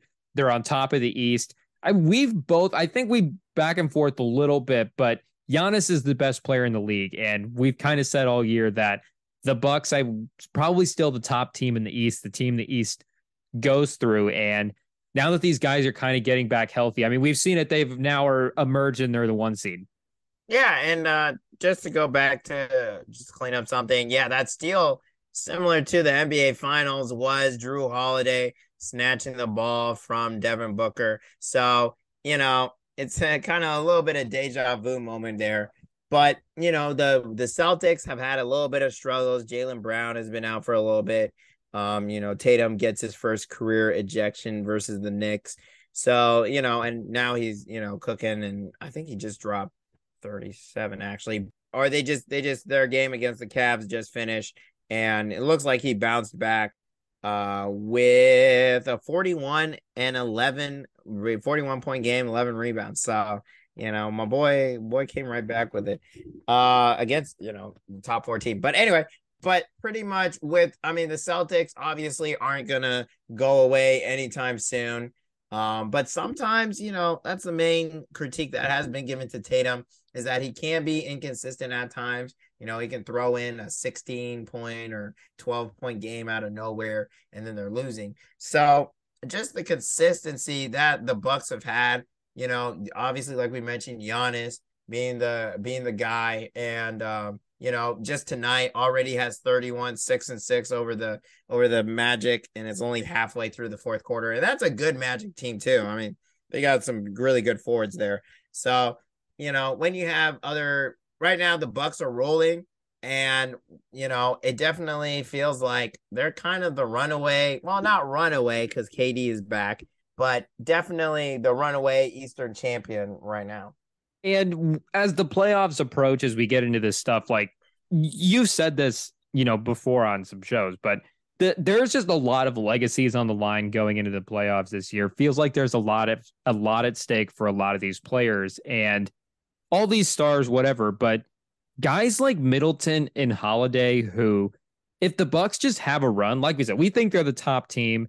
The Celtics are right there. The Sixers are scary. I, there's other sleeper teams in the East as well. But if the Bucks are on top, like if these guys make a run, just as role guys surrounding Giannis, like big picture NBA history, like I think what that does for these guys' legacies where I mean, do we have to start talking about these guys as Tony Parker, Manu Ginobili? I think those guys, you know, Manu had some international stuff. Parker has more all stars than both than Middleton and Holiday combined, but just as role guys around a star, impacting playoff games. You know, they won a title already.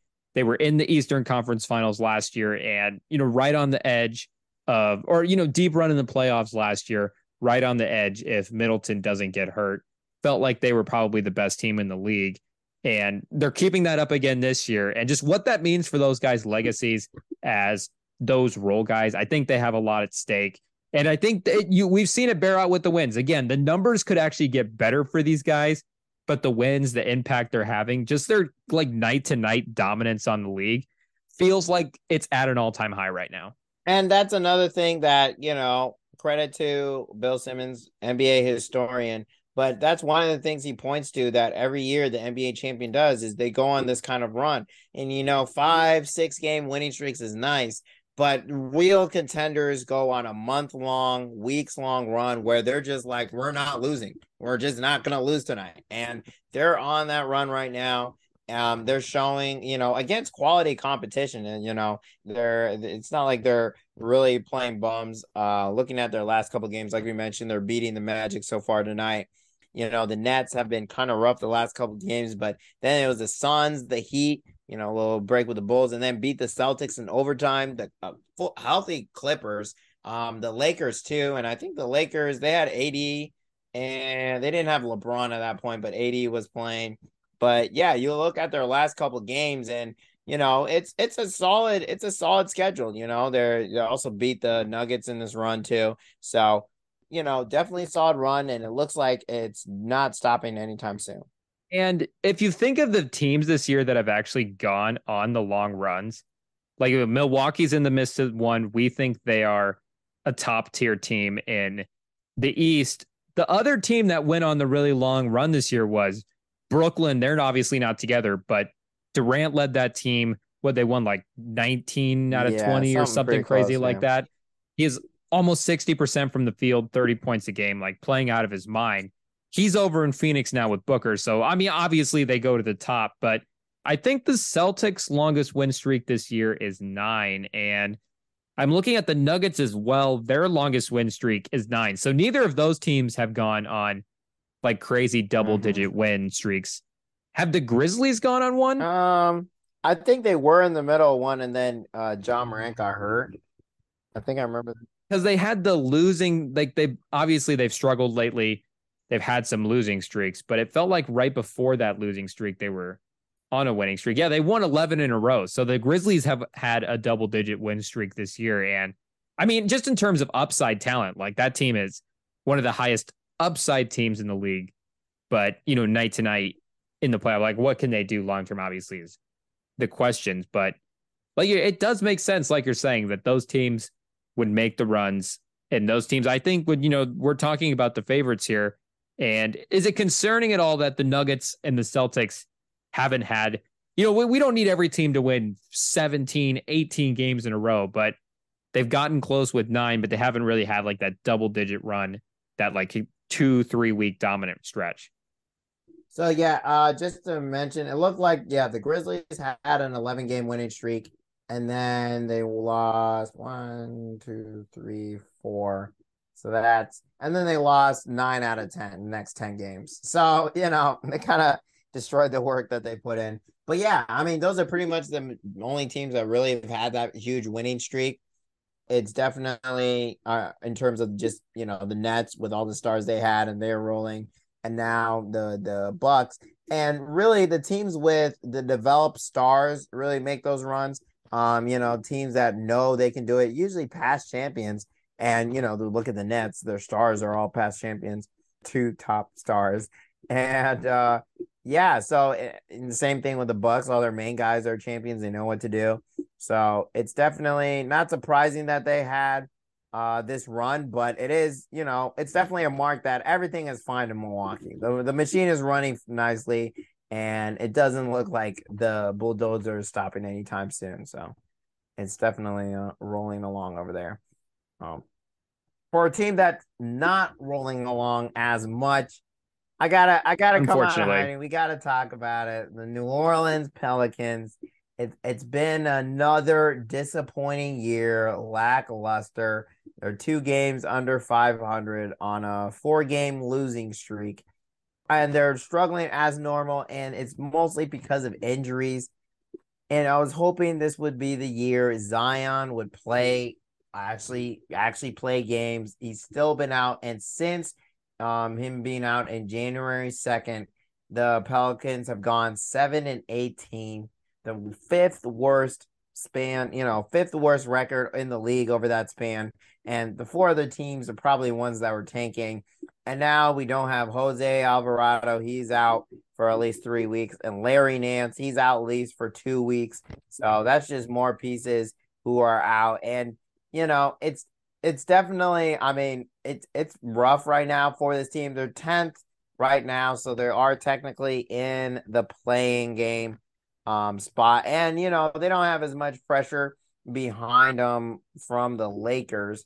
Uh, let me see who else is down behind them. Uh, I think yeah, the Trailblazers. I think Jazz Blazers. Yeah, they would who they're playing tonight. So you know, I think I think actually the Trailblazers win tonight, they'll move into that spot because they'll have they'll be 30 and 32 and the Pelicans will be 30 and 33. So yeah, I think I think they'll actually yeah. So they're playing for the 10th spot right now. So it's it's tough. But you know, we I mean we saw I just want to say, you know, statement that when they're healthy, we saw their potential. I think they were leading the West at one point. They were up there, top four team. People were talking about championship aspirations. But at the end of the day, the best ability is availability. And you got to play. You just got to play. And they're not playing. And um, it's sad to see, but I stand by my take. They should have been up there. And it's just, you know, sad to see Zion is still dealing with these same old injuries.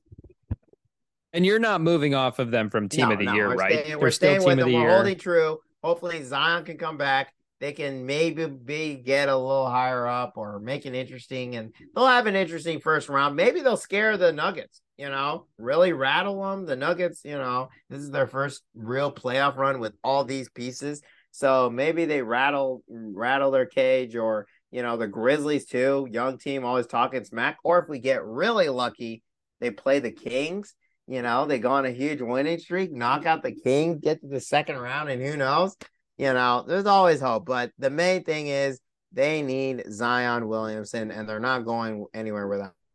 And it's weird because this season does feel a little disappointing if you're the Pelicans. The Stars haven't been healthy, obviously. Like you said, they have shown the upside of this team. They were on top of the Western Conference, but the fact that they've slid down this far, it feels disappointing, but they're kind of in the same spot that they were last year. They won 36 games last year. They were the nine seed. I, there are 30 wins right now going into tonight's game against the Blazers. They're the 10th seed. So, you know, they are at they are at risk of missing the play-in game if they don't get some wins together, but they're in a similar position where they were at last season, and it's because of the same reason. Like the stars aren't healthy. So is there like a weird takeaway from the role guys in all of this. I mean, some of the guys have played really well. Like Trey Murphy has showed that he's a good player. We both love Dyson Daniels. Like we both have all the we have a lot of Dyson Daniels stock on this pod, but and Ingram as well. Ingram has been in and out with injury all season. He's just kind of getting back healthy. He is 25 points a game the last couple weeks, and he's still only at like 33% from the three point line. So he can still he still has room to be more efficient as he gets healthier. But um, I mean, I think with the with I mean, it's nice to have another year of Zion of the team, the role players, you know, getting playing, getting touches, developing as players, you know, getting ready for the big jump for this team. It's just it seemed like that was this year. Um, they definitely it definitely seemed like they had all the pieces, and at some point they got to start paying these guys I mean, the the clock is ticking on them being together.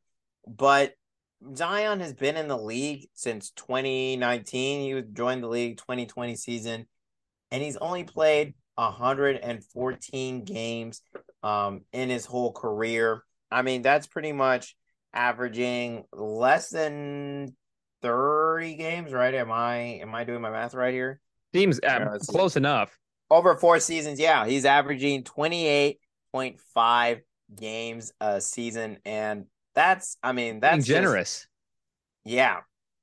That's that. That's just, I mean, and obviously when you take, I mean, doing quick math on air, yeah, that's only a quarter of a season that he's averaging playing or not a quarter, uh 35, 33%. So a third of the season. But that's I mean, still, that's third of the season that, you know, two thirds that he's just gone. And that's not counting playoffs. That's not counting, you know, when they actually need him. That's for, you know, during the regular season. And, you know, it may not be his fault. It may be his fault. But at, at some point, they got to figure something out here because what they're doing is not sustainable. Having him out for these long stretches is just not going to work. And mm-hmm. obviously, you can't just trade him. So, you know, I don't know if it's something with what he's eating, his training regimen, something along those lines.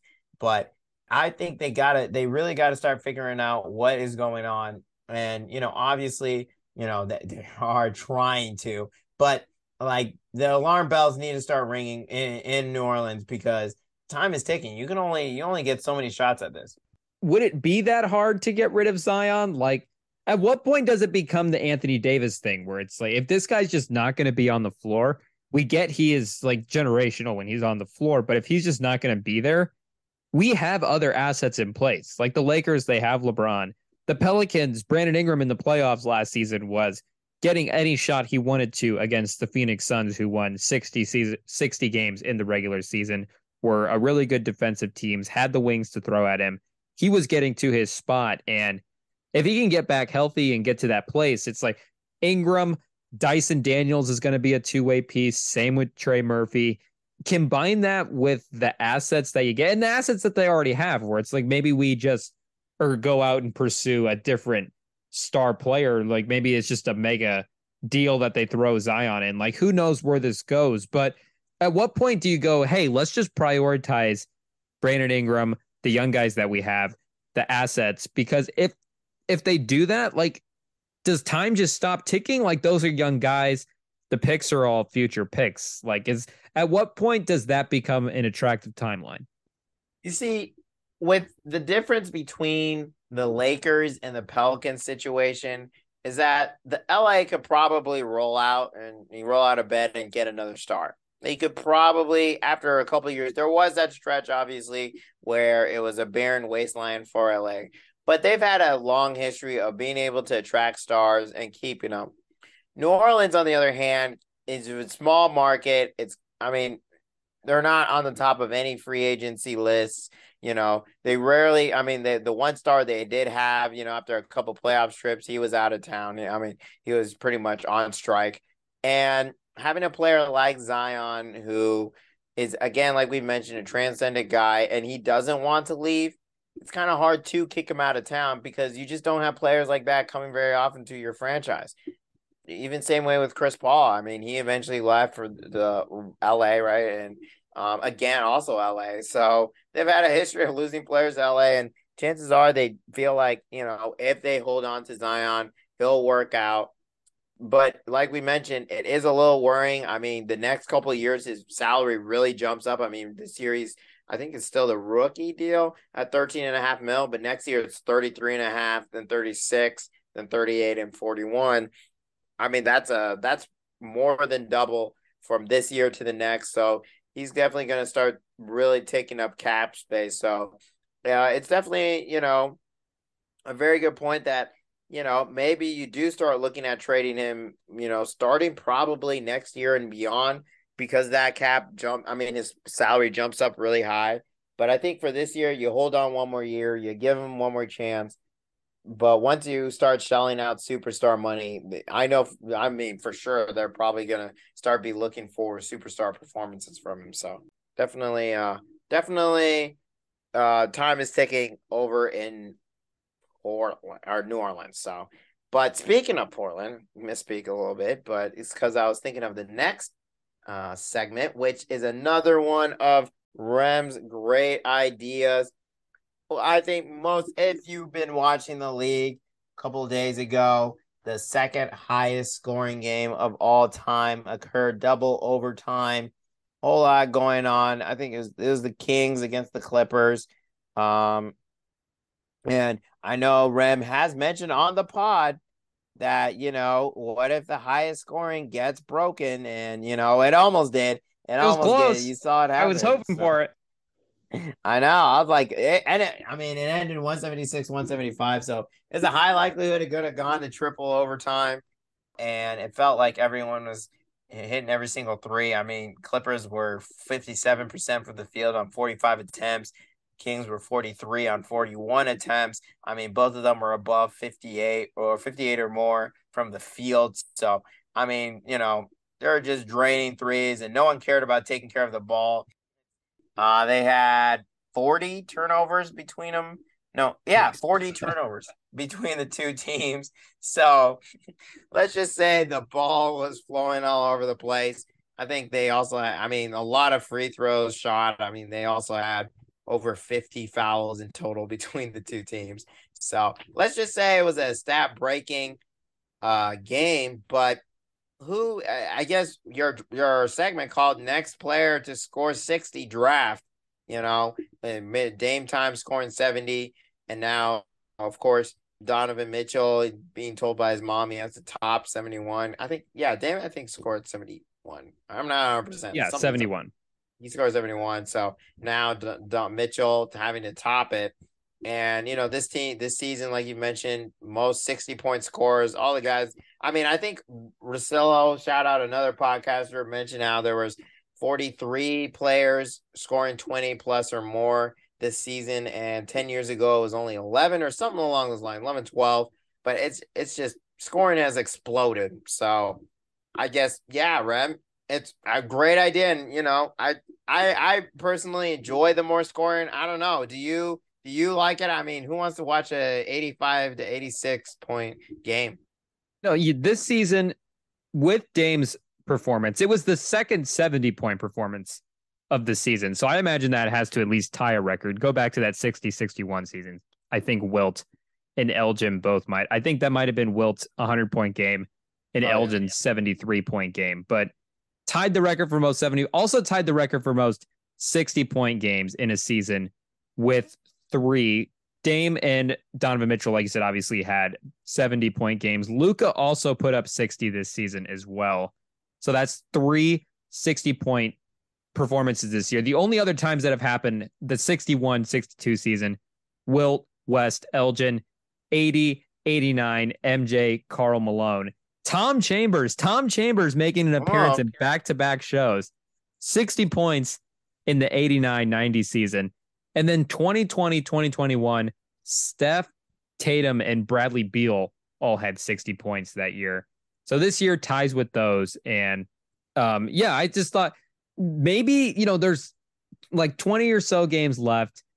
60 is a lot of points to get to in a Yeah. game, but maybe there is a chance that one but somebody else gets to it that there's four 60 point games this year. Maybe there's a chance that the record gets broken, but either way, we wanted to draft the next player we thought would have a 60 point performance in the game. So, uh, and, and we're going to exclude the players that have done it this year. So Luka's Yeah. off the table, Mitchell's off the table, and Lillard's off the table as well. But uh, I guess if the I guess if we get it right and it's next year, uh, I know I'll definitely count it toward my record. I'll definitely take the W on that. But Mhm.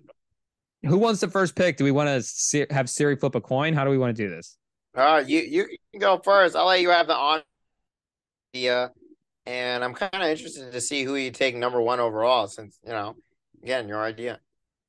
Okay, so there is only, like we said, three names off the board: Luka, Mitchell, and Damian Lillard. And there are other guys in the league that have obvi- other guys in the league that have had sixty point performances. I mean, I read some of them already when we were going through the history there. So there are some names on the board, but I think I kind of want to go toward guys that haven't gotten 60 points in a game yet.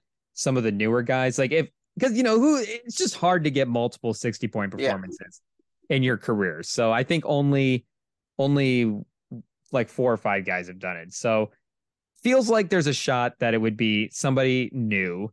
And speaking of new guys scoring ton of points with the first pick, I think I'm gonna go Shai Gilgeous. I knew it, Alexander. I, I knew it. 30 points a game. He's 31 points a game right now. He's sixth in the league.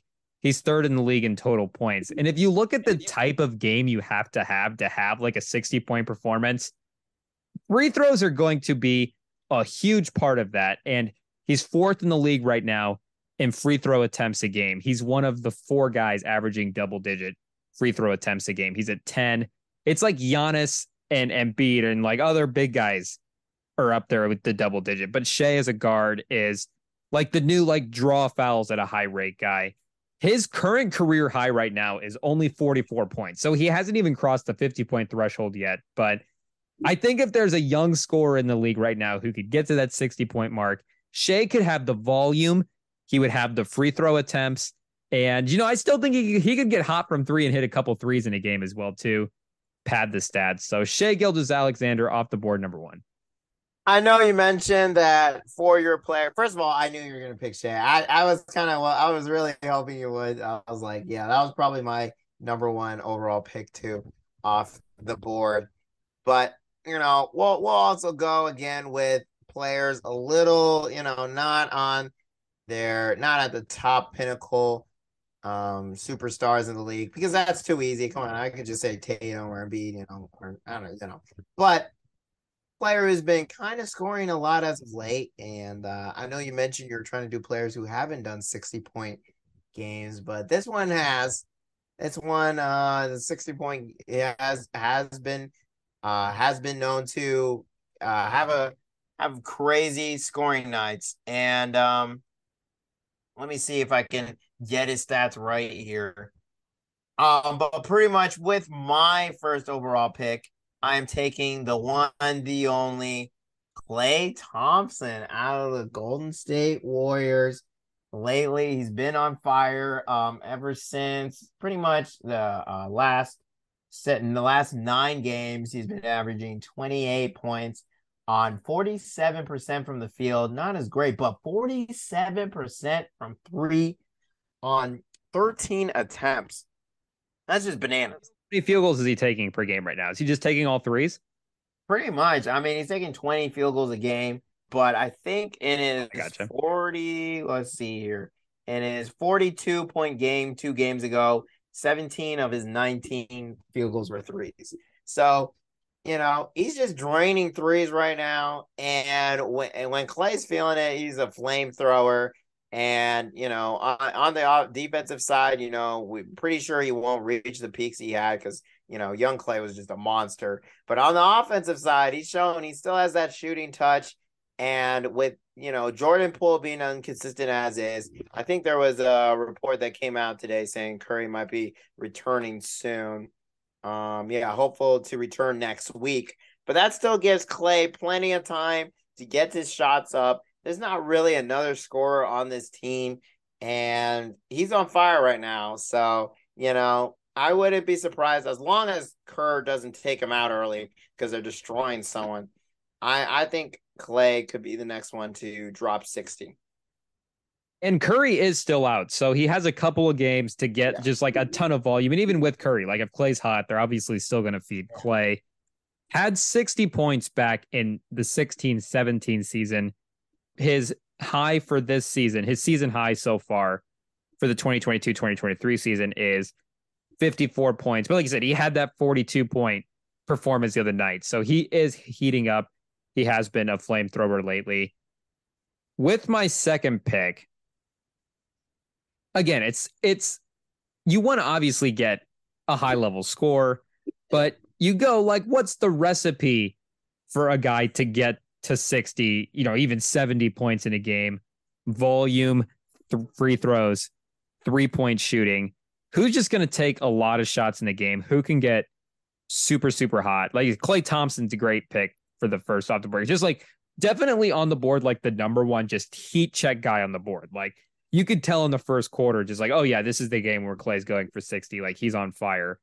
But another underrated heat check guy and he hasn't been that great this season. The percentages are down a little bit, but Trae Young could get the volume. He can get hot from three. And more importantly, he can get the free throws as well. His career high for free throw attempts in a game is 21 free throw attempts. I believe he did that in his second season. His career high for points is 56. So he's been really close. He is has the volume. He's going to get the shots and like the percentages have been down this year, but the scoring numbers are the same they have been the last couple seasons. So Trae Young could have that opportunity to get 60. He is my second pick off the board. And articles coming out saying that, you know, with Quin Snyder as the coach, he could actually really help Trae Young on the offensive side, help a little bit with his spacing, hopefully get the ball out of his hands, you know, some more ball movement. So hopefully they're able to get Trae Young into an actual offense and you know that could help him get some open shots, get hot. So yeah, we could definitely see that happening. Um, with my next pick, I'm gonna go with a player who you've been very high on, who's been scoring, you know, pretty consistently. Had a had a last couple games have been a little rough, but they're still wins. And you know, had a stretch where averaging about 31 points. you know, on 59% from the field, 50% from three, and 77 from free throw. That was a seven game stretch before these last three games. And we'll talk about the one, the only Jalen Brunson. He was on, he's a little cold now, a little colder, but he, and there's a lot of mouths to feed over on that New York Knicks team. But I definitely feel like Brunson, he has an explosion in him. He has a game that just to go off, and he's been going off. I mean, you know, he's already had several 40 point games, and, you know, they're just, I think he's just uh, one or two overtime. You know, everyone else is playing bad game away from having going to that next level and dropping 60. How many 40 point games has he had this year? Do you have the number in front of you? Uh, no, I do not, but I do have the numbers in front of me. So let's. I feel good on that, but I I do wonder what a performance like that would do for his game because I we went through it, but the numbers that he's put up, I think it's three. Yeah. the numbers that yeah, three forty point performances. Those I mean, those are high level scoring performances, but Mhm. for him to like break through like that, it's just his numbers have been insane. Doesn't feel like he gets the recognition just in like the point guard love, the point guard conversation as one of the top guys. But he's been an amazing floor general over there in New York. He's elevated that whole lineup and he is scoring now at like a real consistent top level. I think since the new year, he's like top 15 in the league in scoring. So he's like one of the best bucket getters in the league, which I don't think a lot of us saw. I, we all knew Jalen Brunson was a good offensive player, but I don't think like 30 point a game night. The last three games have been up and down a little bit, like you said, but to have the run that he just did, it's been impressive. And a game like that, I think, would just elevate his. I think it might finally give him the recognition he deserves. So, would love to see Jalen Brunson get 60 points in a game. One thing to note, real quick: career uh average for points thirteen point nine. Just this year alone, twenty three point six. I mean, just to put it a little bit in perspective, you know. So, with my third pick, I feel like, you know, like I said, I was trying to get a lot of new guys off the board. So, the board here, I don't have a lot of the top tier level stars in the league on my board. I mean, Shai, top six in scoring. Yeah. Trae Young's been an all NBA guy. These guys are stars, but I don't have any of like, I got like, I don't have Durant on my list, for example as a uh-huh. guy. Spoiler alert, but I do think I want to get one of these guys. And it feels like a little bit of a cheat because he had his career high this season. It was 59 points. He was one point away from getting 60, but Joel Embiid has a chance to be the back to back scoring champ. He was the first center to lead the league in scoring since Shaq, and he has a first, he has a chance to be the first back to back scoring champ at center since Kareem did it 70 71, 70 72. And the offense that he has now with when when Harden's on the court, just having another guy that the space he could run the pick and roll with Embiid. Like Embiid is able to exert his physical dominance like one on one against guys when Harden is out there. And he is just totally unstoppable. He can get the free throws, he can hit a couple threes, but he can just dominate you, get his way to 60. And like I said, he was basically there earlier this year. He had 59 points in a game, but Embiid, I think of hmm. all just like the MVP level guys, I think just his physical dominance with the free throws and the fact that when Harden's out there, he gets to just have more space to go one on one against all these guys. I think he has a shot to get to 60. So he would be my third pick. Well, since we're going, you know, we're talking about superstars, I guess I will fold and finally take a superstar here. And, you know, I've opened the floodgate. Just a little bit, just a little bit. Um, let me see here. Okay, so well, I don't think it's a super huge surprise to guess who I'm going with.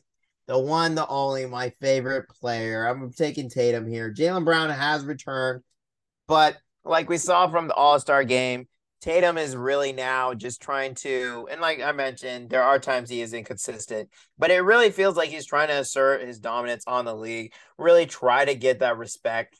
to be considered one of those top guys because I think real basketball fans do put him up there as a top five player, but like the household casual guy still kind of sees him on the level of, you know, uh, Shai, SGA, like kind of a good player, but you know, solid scorer, but like, can you really trust him? Is he really a difference maker? But I mean, he has shown this year that he is and um, you know, he his scoring is working. He is working on making it more consistent. And I could really see him blow up one of these games. And I'm actually kind of surprised he hasn't scored 60 already. I think he might have hit 50, but he hasn't hasn't quite reached that uh height yet. I think he had 60 a couple seasons ago, but hasn't got to it yeah. this year. Has that potential. And you know, the fact that LeBron and Durant and Steph. And these the fact that these guys are still in the league and they're still like top level star players in the league, it just kind of like these guys, you know, they obviously they're basketball legends. They've been in the league forever. They've won their championships. They're all-time greats, but just night to night competitively, I mean, like guys like Giannis, Embiid, Jokic are better, obviously, and guys like Tatum, Luka, like these guys are on the level basketball wise as Steph, Durant, LeBron, but they've just accumulated a star power over the years where it still carries them on the court where you just you think Durant versus Tatum, where you're like, well, yeah, I mean, Durant is clearly better than Tatum. Like, clearly he's the guy. But I mean, this season, Tatum's like, hey, you know, I'm right on the level with this guy. I was in the finals last year. I bettered him in the playoffs. And just night to night now, 30 points a game. Yeah, 30 points a game, all star MVP. I mean, we were we were talking about this. You know, the piece come the piece came out. Somebody did the piece. He's getting in shape. He's putting in the work. He's been an on the grind guy. I mean, it, just you're right. The respect level for him is not there. He's been chasing it this year, and I think it's a great fourth pick. So, or uh, third pick for you, I guess, because this is my fourth pick. Mm, and yeah. let me see here. The board gets interesting go a little crazy with this one. Embiid's That's pretty nice. safe. Like we said, one one point away already this year. So maybe it's even riskier because he's already kind of had the big mm-hmm. performance this year. Who knows? Mm-hmm. But to go a little unorthodox, I'm taking Zach LaVine. Oh, with my fourth pick. Okay. He's one of six guys in NBA history to have multiple games with 10 plus three pointers. Offensive rating this year, you know, it, the Bulls have struggled a little bit, yeah. been up and down over there, but the offensive rating this season is still the second highest in his career. He's 24 points a game, 37% from three. I mean, the scoring numbers are still good from Zach LaVine. And again, he has the heat check ability. He has a career high of 50 points. So if he has a game where he's double digit free throws, double digit three points a game, maybe DeRozan's out, Maybe he's traded and just on another team. Who knows what happened? But maybe DeRozan's out. Maybe just he gets hot. Who knows? But feels like Zach LaVine has the heat check ability to get to 60 points. Am I crazy?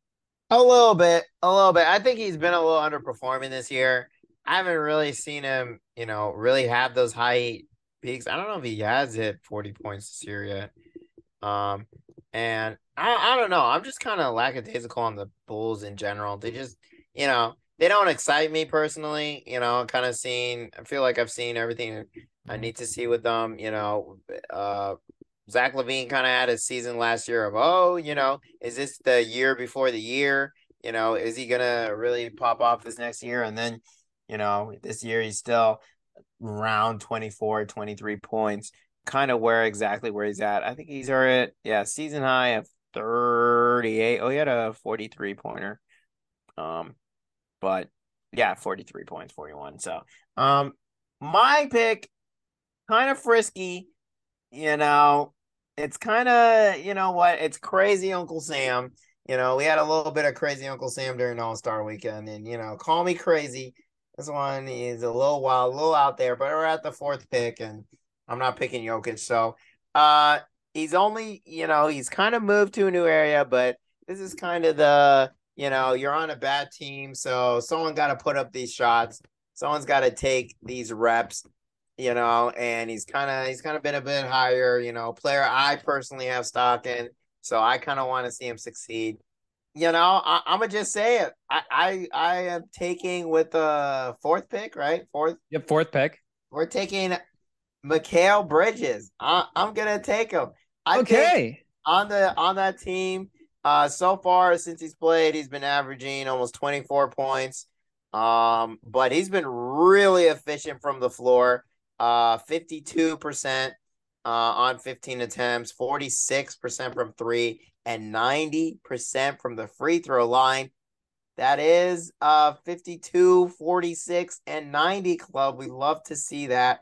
You know, that's only a six game stretch, but you know, and his plus minus is negative negative 0.53. But and there's been more losses than wins.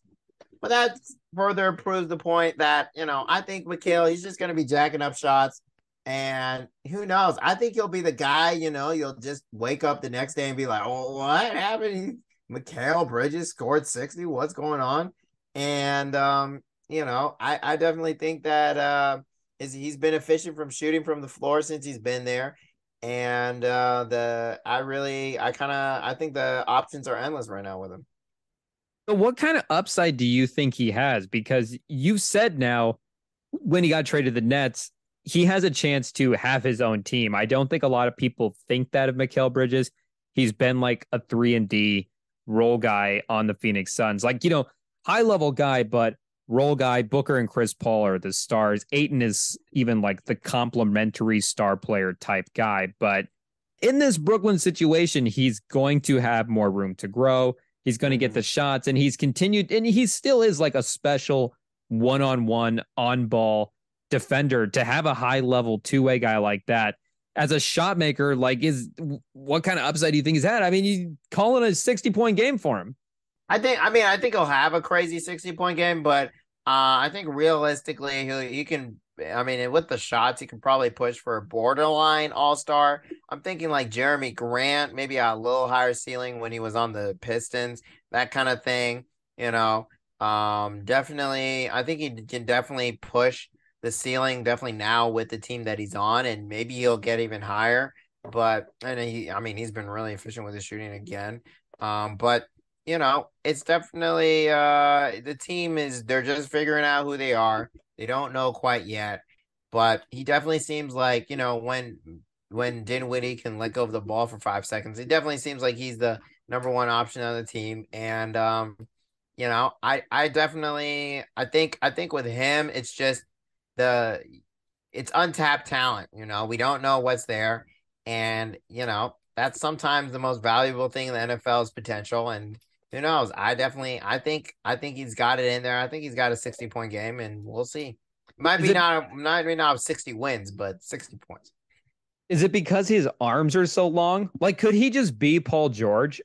But his could arms be. are so long when he dribbles. I don't know. Does it mess up people's perspective? Maybe. Maybe because you're right. It. I mean, he he could grow as a, like if he does that with the two way thing, like Paul George, like that, that's a realistic expectation for this guy. I think if he grows. So yeah, I think a heat check game like that for sure possible for Mikal Bridges. You thought you went crazy with your pick, but this is my last pick. This is where we really get crazy. And we're already at historic levels this season with the scoring tied for the most in NBA history. We've had three this year. Like, the odds are against it happening again for a fourth time. It's a there's a low chance that it happens this year and that we break the record, but I I want to bank a guy for next season. If this were to get pushed oh. into next season, Wembanyama, what? Who's no, no, not. I haven't thought about putting him on my board. I did oh for a second, gosh. but I don't know if he could get sixty. That's a high number. But if if this guy's on the floor next year, if he's taking more shots, if he is increased his role, give me Cam Thomas. 40 mm. points a game. The mm. th- first three games he came in, super heat check guy.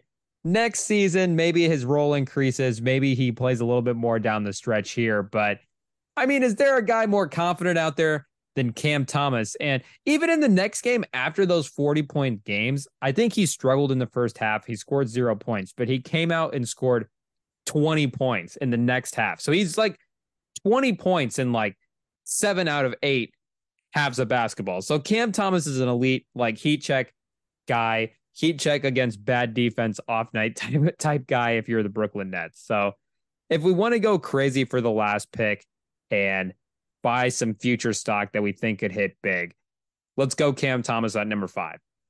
All righty, Cam Thomas. Um, yeah, no, that was wild. That scoring stretch he had in the middle of the season, and you know, it was like, oh, can he actually uh help carry this team or something? But um, you know, a little bit of Linsanity kind of uh kind of stretch right there. And um, hmm, I was thinking about maybe Siakam. I was just looking for honestly number one options on teams that people don't really think about, but it's not looking great right now. Um, yeah, no, Bradley Beal doesn't really do much for me. I thought about Devin Booker as well, but now you got KD on that team. He's taking shots. That's going to be really tough for him to reach his high. Maybe Anthony Edwards too. I, I you know, he's someone someone interesting as well. He was on my um, board. Yeah. Um but I think I might take a page out of your book and take a player for next year. Um, and no, it's not Vic. I'm gonna I'm gonna go with let me see. Let me let me double check. I don't want to take Anthony Edwards. Let me let me triple check here. Yeah, he's been playing well this year. Eh, yeah, not really peaks and valleys, but consistency. That's good. Um, we're gonna go with Zion Williamson. Hopefully, he stays healthy. Uh, and um, I think it's self-explanatory. We've seen him. I mean, you know, I think at one point he was the highest per 36 per game scorer. I don't know if he still is um, of all time. And you know, everyone, I mean, you know, I'm not gonna rehash. We all know his talent on the on the court, and um, if he's if he's cooking, you know, no one can stop him. You know, so hopefully he uh comes back next season and drop 60 on Bulls. Anthony Edwards was, if I didn't want to like do the super crazy Cam Thomas pick and actually pick a realistic player, Anthony Edwards was the next player on my board.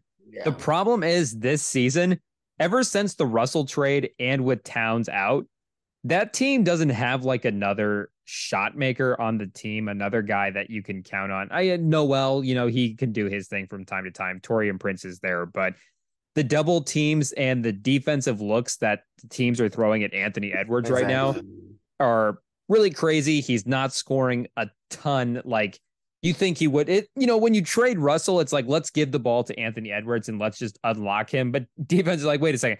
All we have to do is stop Anthony Edwards. And scoring wise, it's you know his numbers are down a little bit, but the playmaking is growing you can see him learning how to handle the double teams and handle the stuff the defenses are throwing at him. And that team is kind of a defensive team, anyways. So just in terms of winning games, they've kind of been fine as well because they're defensive minded and because Ed- Edwards is keeping him in games like night to night. So Anthony Edwards would have been off my board. The Zion pick is a good pick. A couple other honorable mention guys I had. Another crazy young guy Dame's teammate. I Simons might be a guy that could get to 60 as well. It's a good pick. He had a career high this year, 45 in Utah. Did it on 25 field goal attempts. So he gets to the free throw line, very efficient from three pointer, 40% over the last three seasons. Never had more than 10 free throw attempts in a game as well. So if he has a game where he just draws a ton of free throws, hits a bunch of threes, maybe he's a guy who could get hot. I also had Jamal Murray.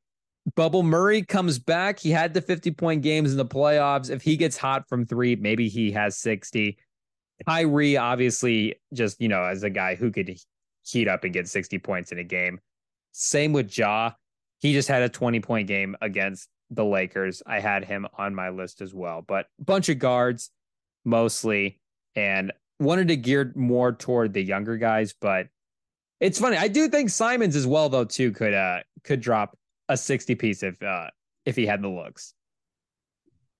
Yeah, no, for sure. And um Simons, you know, is another interesting uh player who's been efficient when he's up to scoring.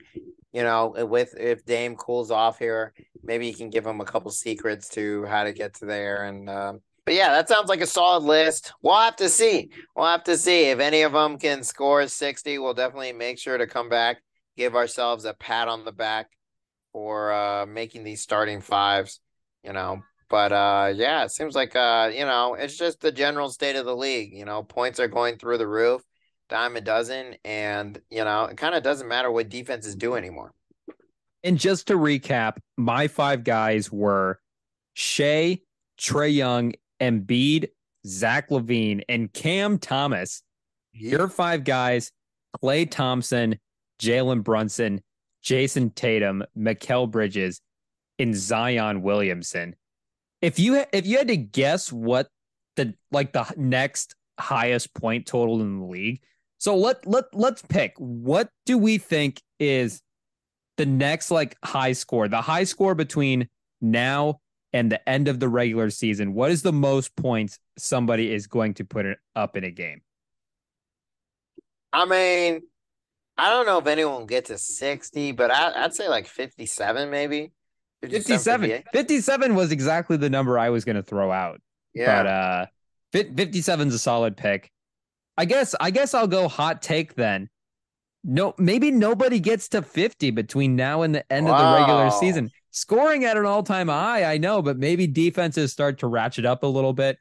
All the stars are coming back, so you know, maybe a little more equal distribution amongst the star players and the scoring and all that stuff. You know, teams are trying to get more balanced heading into the stretch runs of the season. Maybe we don't see another. I'll say 49. We'll get somebody will get 49. to 49 the rest of the season. That'll be it. I'm feeling 57 or 63. I don't know why I'm feeling those two numbers, but somewhere there. Um, but yeah, I mean, we'll we'll have to see. Chances are the playoffs themselves will bring another crazy set of high scoring games as teams literally get pushed to the edge. And we already mentioned about the legacies. Could be one of the most important playoffs in a long time. But you know, we'll we'll have to see. We'll have to see. Season's winding down and games are getting tight. Spots are being taken. So um moving on to this past weekend, Frisbee Corner. How was it, sir? How were the big tournament in Tulsa this weekend? How how'd everything go?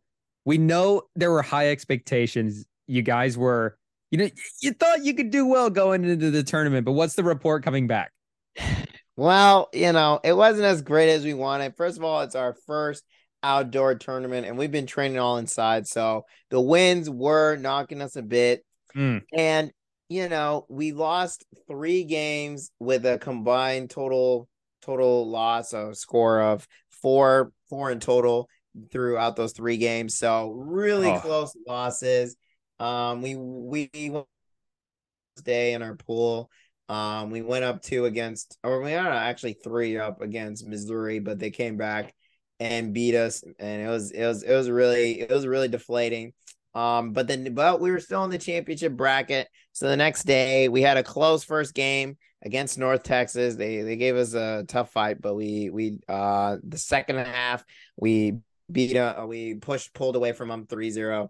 And then the next game we totally destroyed that team and uh moved on from the quarters to I think pre-quarters to the quarterfinals where we ran into the runner-ups Arkansas. They were fourth ranked, and um, and and I think we've mentioned before with frisbee a little bit of how it works, where it's pretty much teams taking the offenses taking turns to score and if the offense messes up and the defense scores that's called a break and but the thing is is that at the very beginning of the game you flip whoever gets the disc first. So we say that you know the whoever starts with the disc starts with half a break because technically you know it, it goes back and forth the whole game. They'll end up winning by like kind of half a point. Um not half a point but like they'll it'll be tied and then they'll go up one and tied one. So the thing with our game against Arkansas is none of us got a break, and they started with the disc. So the offenses just always scored. They always ended up scoring. I mean, they did. There were turnovers and there were chances for either defense to score on them, but neither defense was able to get a score on the offense. So it was just holds the whole game. I call it a hold. And you know, it's kind of tough personally for me. I mean, my defender made a great play, but you know, I also had kind of a drop So, you know, we had a chance on the D line to get a break and, you know, it's just motivated us. So um, we ended up going into the fifth place bracket. Um, we won the first game really well against the number one seed, uh, Texas Dallas. No one knows why they were ranked number one because they played horribly this past weekend. I'm sorry, not trying to call y'all out, but we did beat y'all 32 to 2, so 30, 13 to 2. So get them. Yeah, we were we were mad. Let's just put it that. We were not happy after losing to Arkansas. Um, and then uh, we had the next game was another heartbreaker. Our last game of the weekend. Um, another close game against Missouri S&T. They're a top 25 D3 school. And uh, yeah, so we ended up finishing exactly where we were seated, sixth place. Um, we were hoping to break seed, maybe make a semifinals and fight for a third or fourth spot, maybe get to the finals. Who knows? But um, you know, being outside, it taught us a lesson, made us hungry. We're definitely in the lab working. You know, I ain't gonna say too much because you know it's you know, but we're in the lab. We're in the lab. Let's just say we're cooking up some stuff. iHook is gonna come back stronger than ever. And, you know, it's, I mean, personally for us, it's not, you know, it's pretty encouraging that, you know, we did have three losses and it was a combined score of four. So it's not like we got, we never got destroyed. That's the point. We were very competitive the whole weekend. And um, we're gearing up for our probably our highest profile regular season tournament down in Texas, Centex. Um, we wanted to play against the tier one top guys. You know, we might have gotten obliterated. You know, we would have gotten it would have been some very tough games. It was best in the nation, you know. But now we get to get teams more our level. So, you know, hopefully we go down there, handle business, and you know, hopefully get a chance to beat Iowa State because you know they've been asking for it. And you can see and you can just hear the championship DNA in the team. I'm guessing it's in the locker room because I mean, you get a team like the Vikings that comes out and loses these close games. They have these, you know, you see the point differential stats and you go, oh, this team's probably fraudulent. But a team like your team, where they're competitive games down to the wire, talent wise, I mean, you're right there. It's like, let's just make the plays and new conditions for the first time as well. I don't think that can be underrated. The adjust, I mean, you see it in these pro, leagues. it's a factor in the NFL home field advantage weather, altitude, all of this stuff plays in. So you're right. You're outdoors for the first time. I think going forward, uh, if it's a learning experience, like the championship DNA is there, these are building blocks to grow from. So I, it doesn't sound like there's anything to hang your head about. Sounds like, you know, if you guys learn the lessons that you need to from this experience, like you guys will be fine. And I think you'll be set up for success in the future tournaments. Yeah, and it's you know it's my first season on the A team, and personally, this probably was my best overall tournament ever in career. So, I mean, I personally had yes, a great sir. weekend.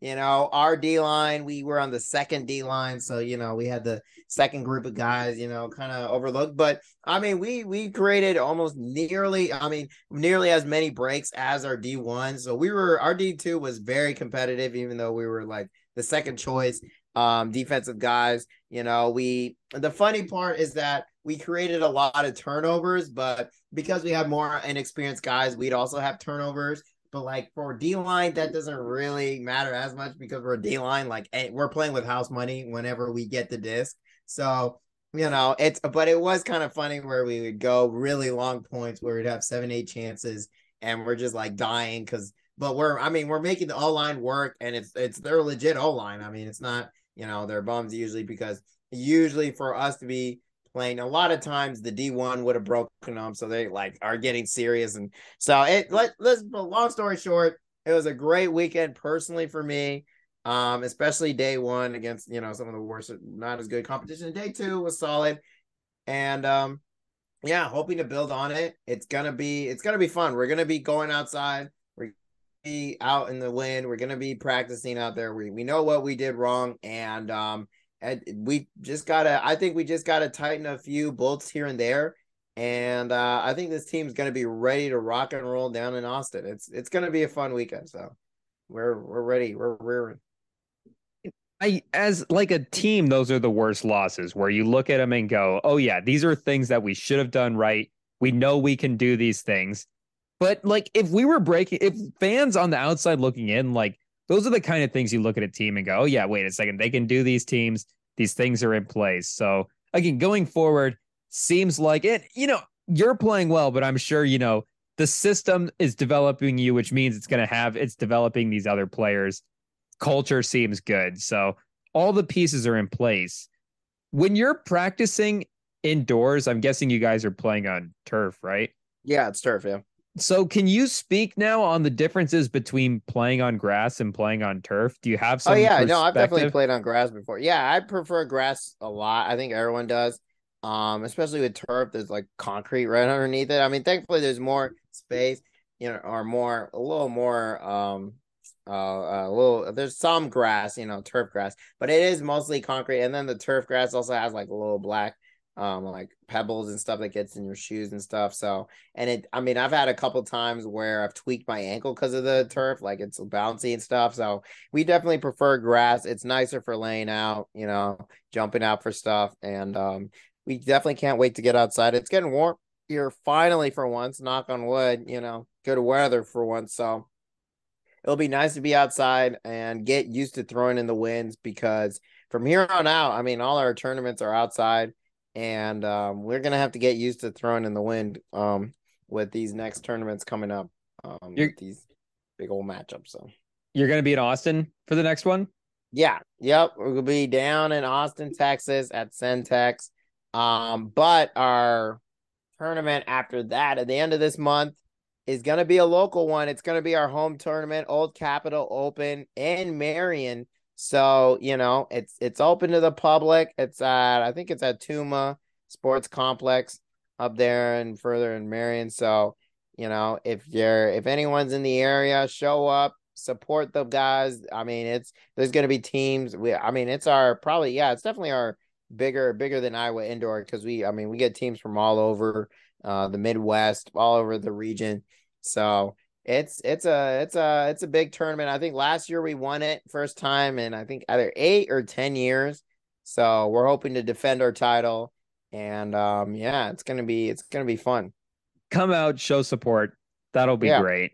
Be on site, so support the the ultimate frisbee. It's a great sport, and uh, I'm gonna we're gonna have to talk because th- this is gonna if you're gonna be in the area. I mean, I don't know how I'm not gonna be where this is happening. So I mean, this this sounds amazing. Can't wait. Yeah, day one, I'm, I mean, I won't be there for some of the games, but day two, I should be there the whole day because that's when we get the bracket play. That's when the series games. Day one, you know, you, you get pull play and you get the warm up games, but um, that should be about it.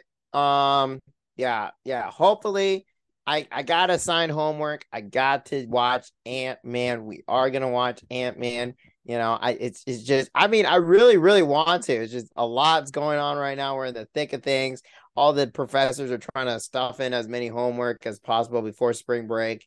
So it's crazy right now. You know, I may be moving some stuff also with my professional career. Who knows? We got a lot going on. So uh, it's it's it's it's busy. We're trying to we're trying to crank these out for you, and uh, hopefully get watch Ant Man next week, uh, or talk about Ant Man next week because it's it's big shift in uh, MCU and uh, yeah, but that should be about it for now. Uh, thank you for listening and uh, check out any uh check make sure you are following the Instagram. We have seen you guys showing love. I mean, the last six or seven reels have been over a thousand views. And uh, the only reason the seventh isn't is because it was just posted. It was like, like 800 and something. So y'all are showing love. Y'all getting the views up. It's consistent now. And uh, it's just great to see, you know, what I pretty much Rem built. I'm not going to lie. When he first said in Instagram, I was like, yeah, okay, maybe, maybe, I, you know, all right, we'll see how it goes. And it's really grown into something consistent, something to really be proud of. So, you know, hats off to Rem and, you know, with work we put into the pot. All right. Well, thank you for listening and make sure to look out for a new episode. We'll see you next time.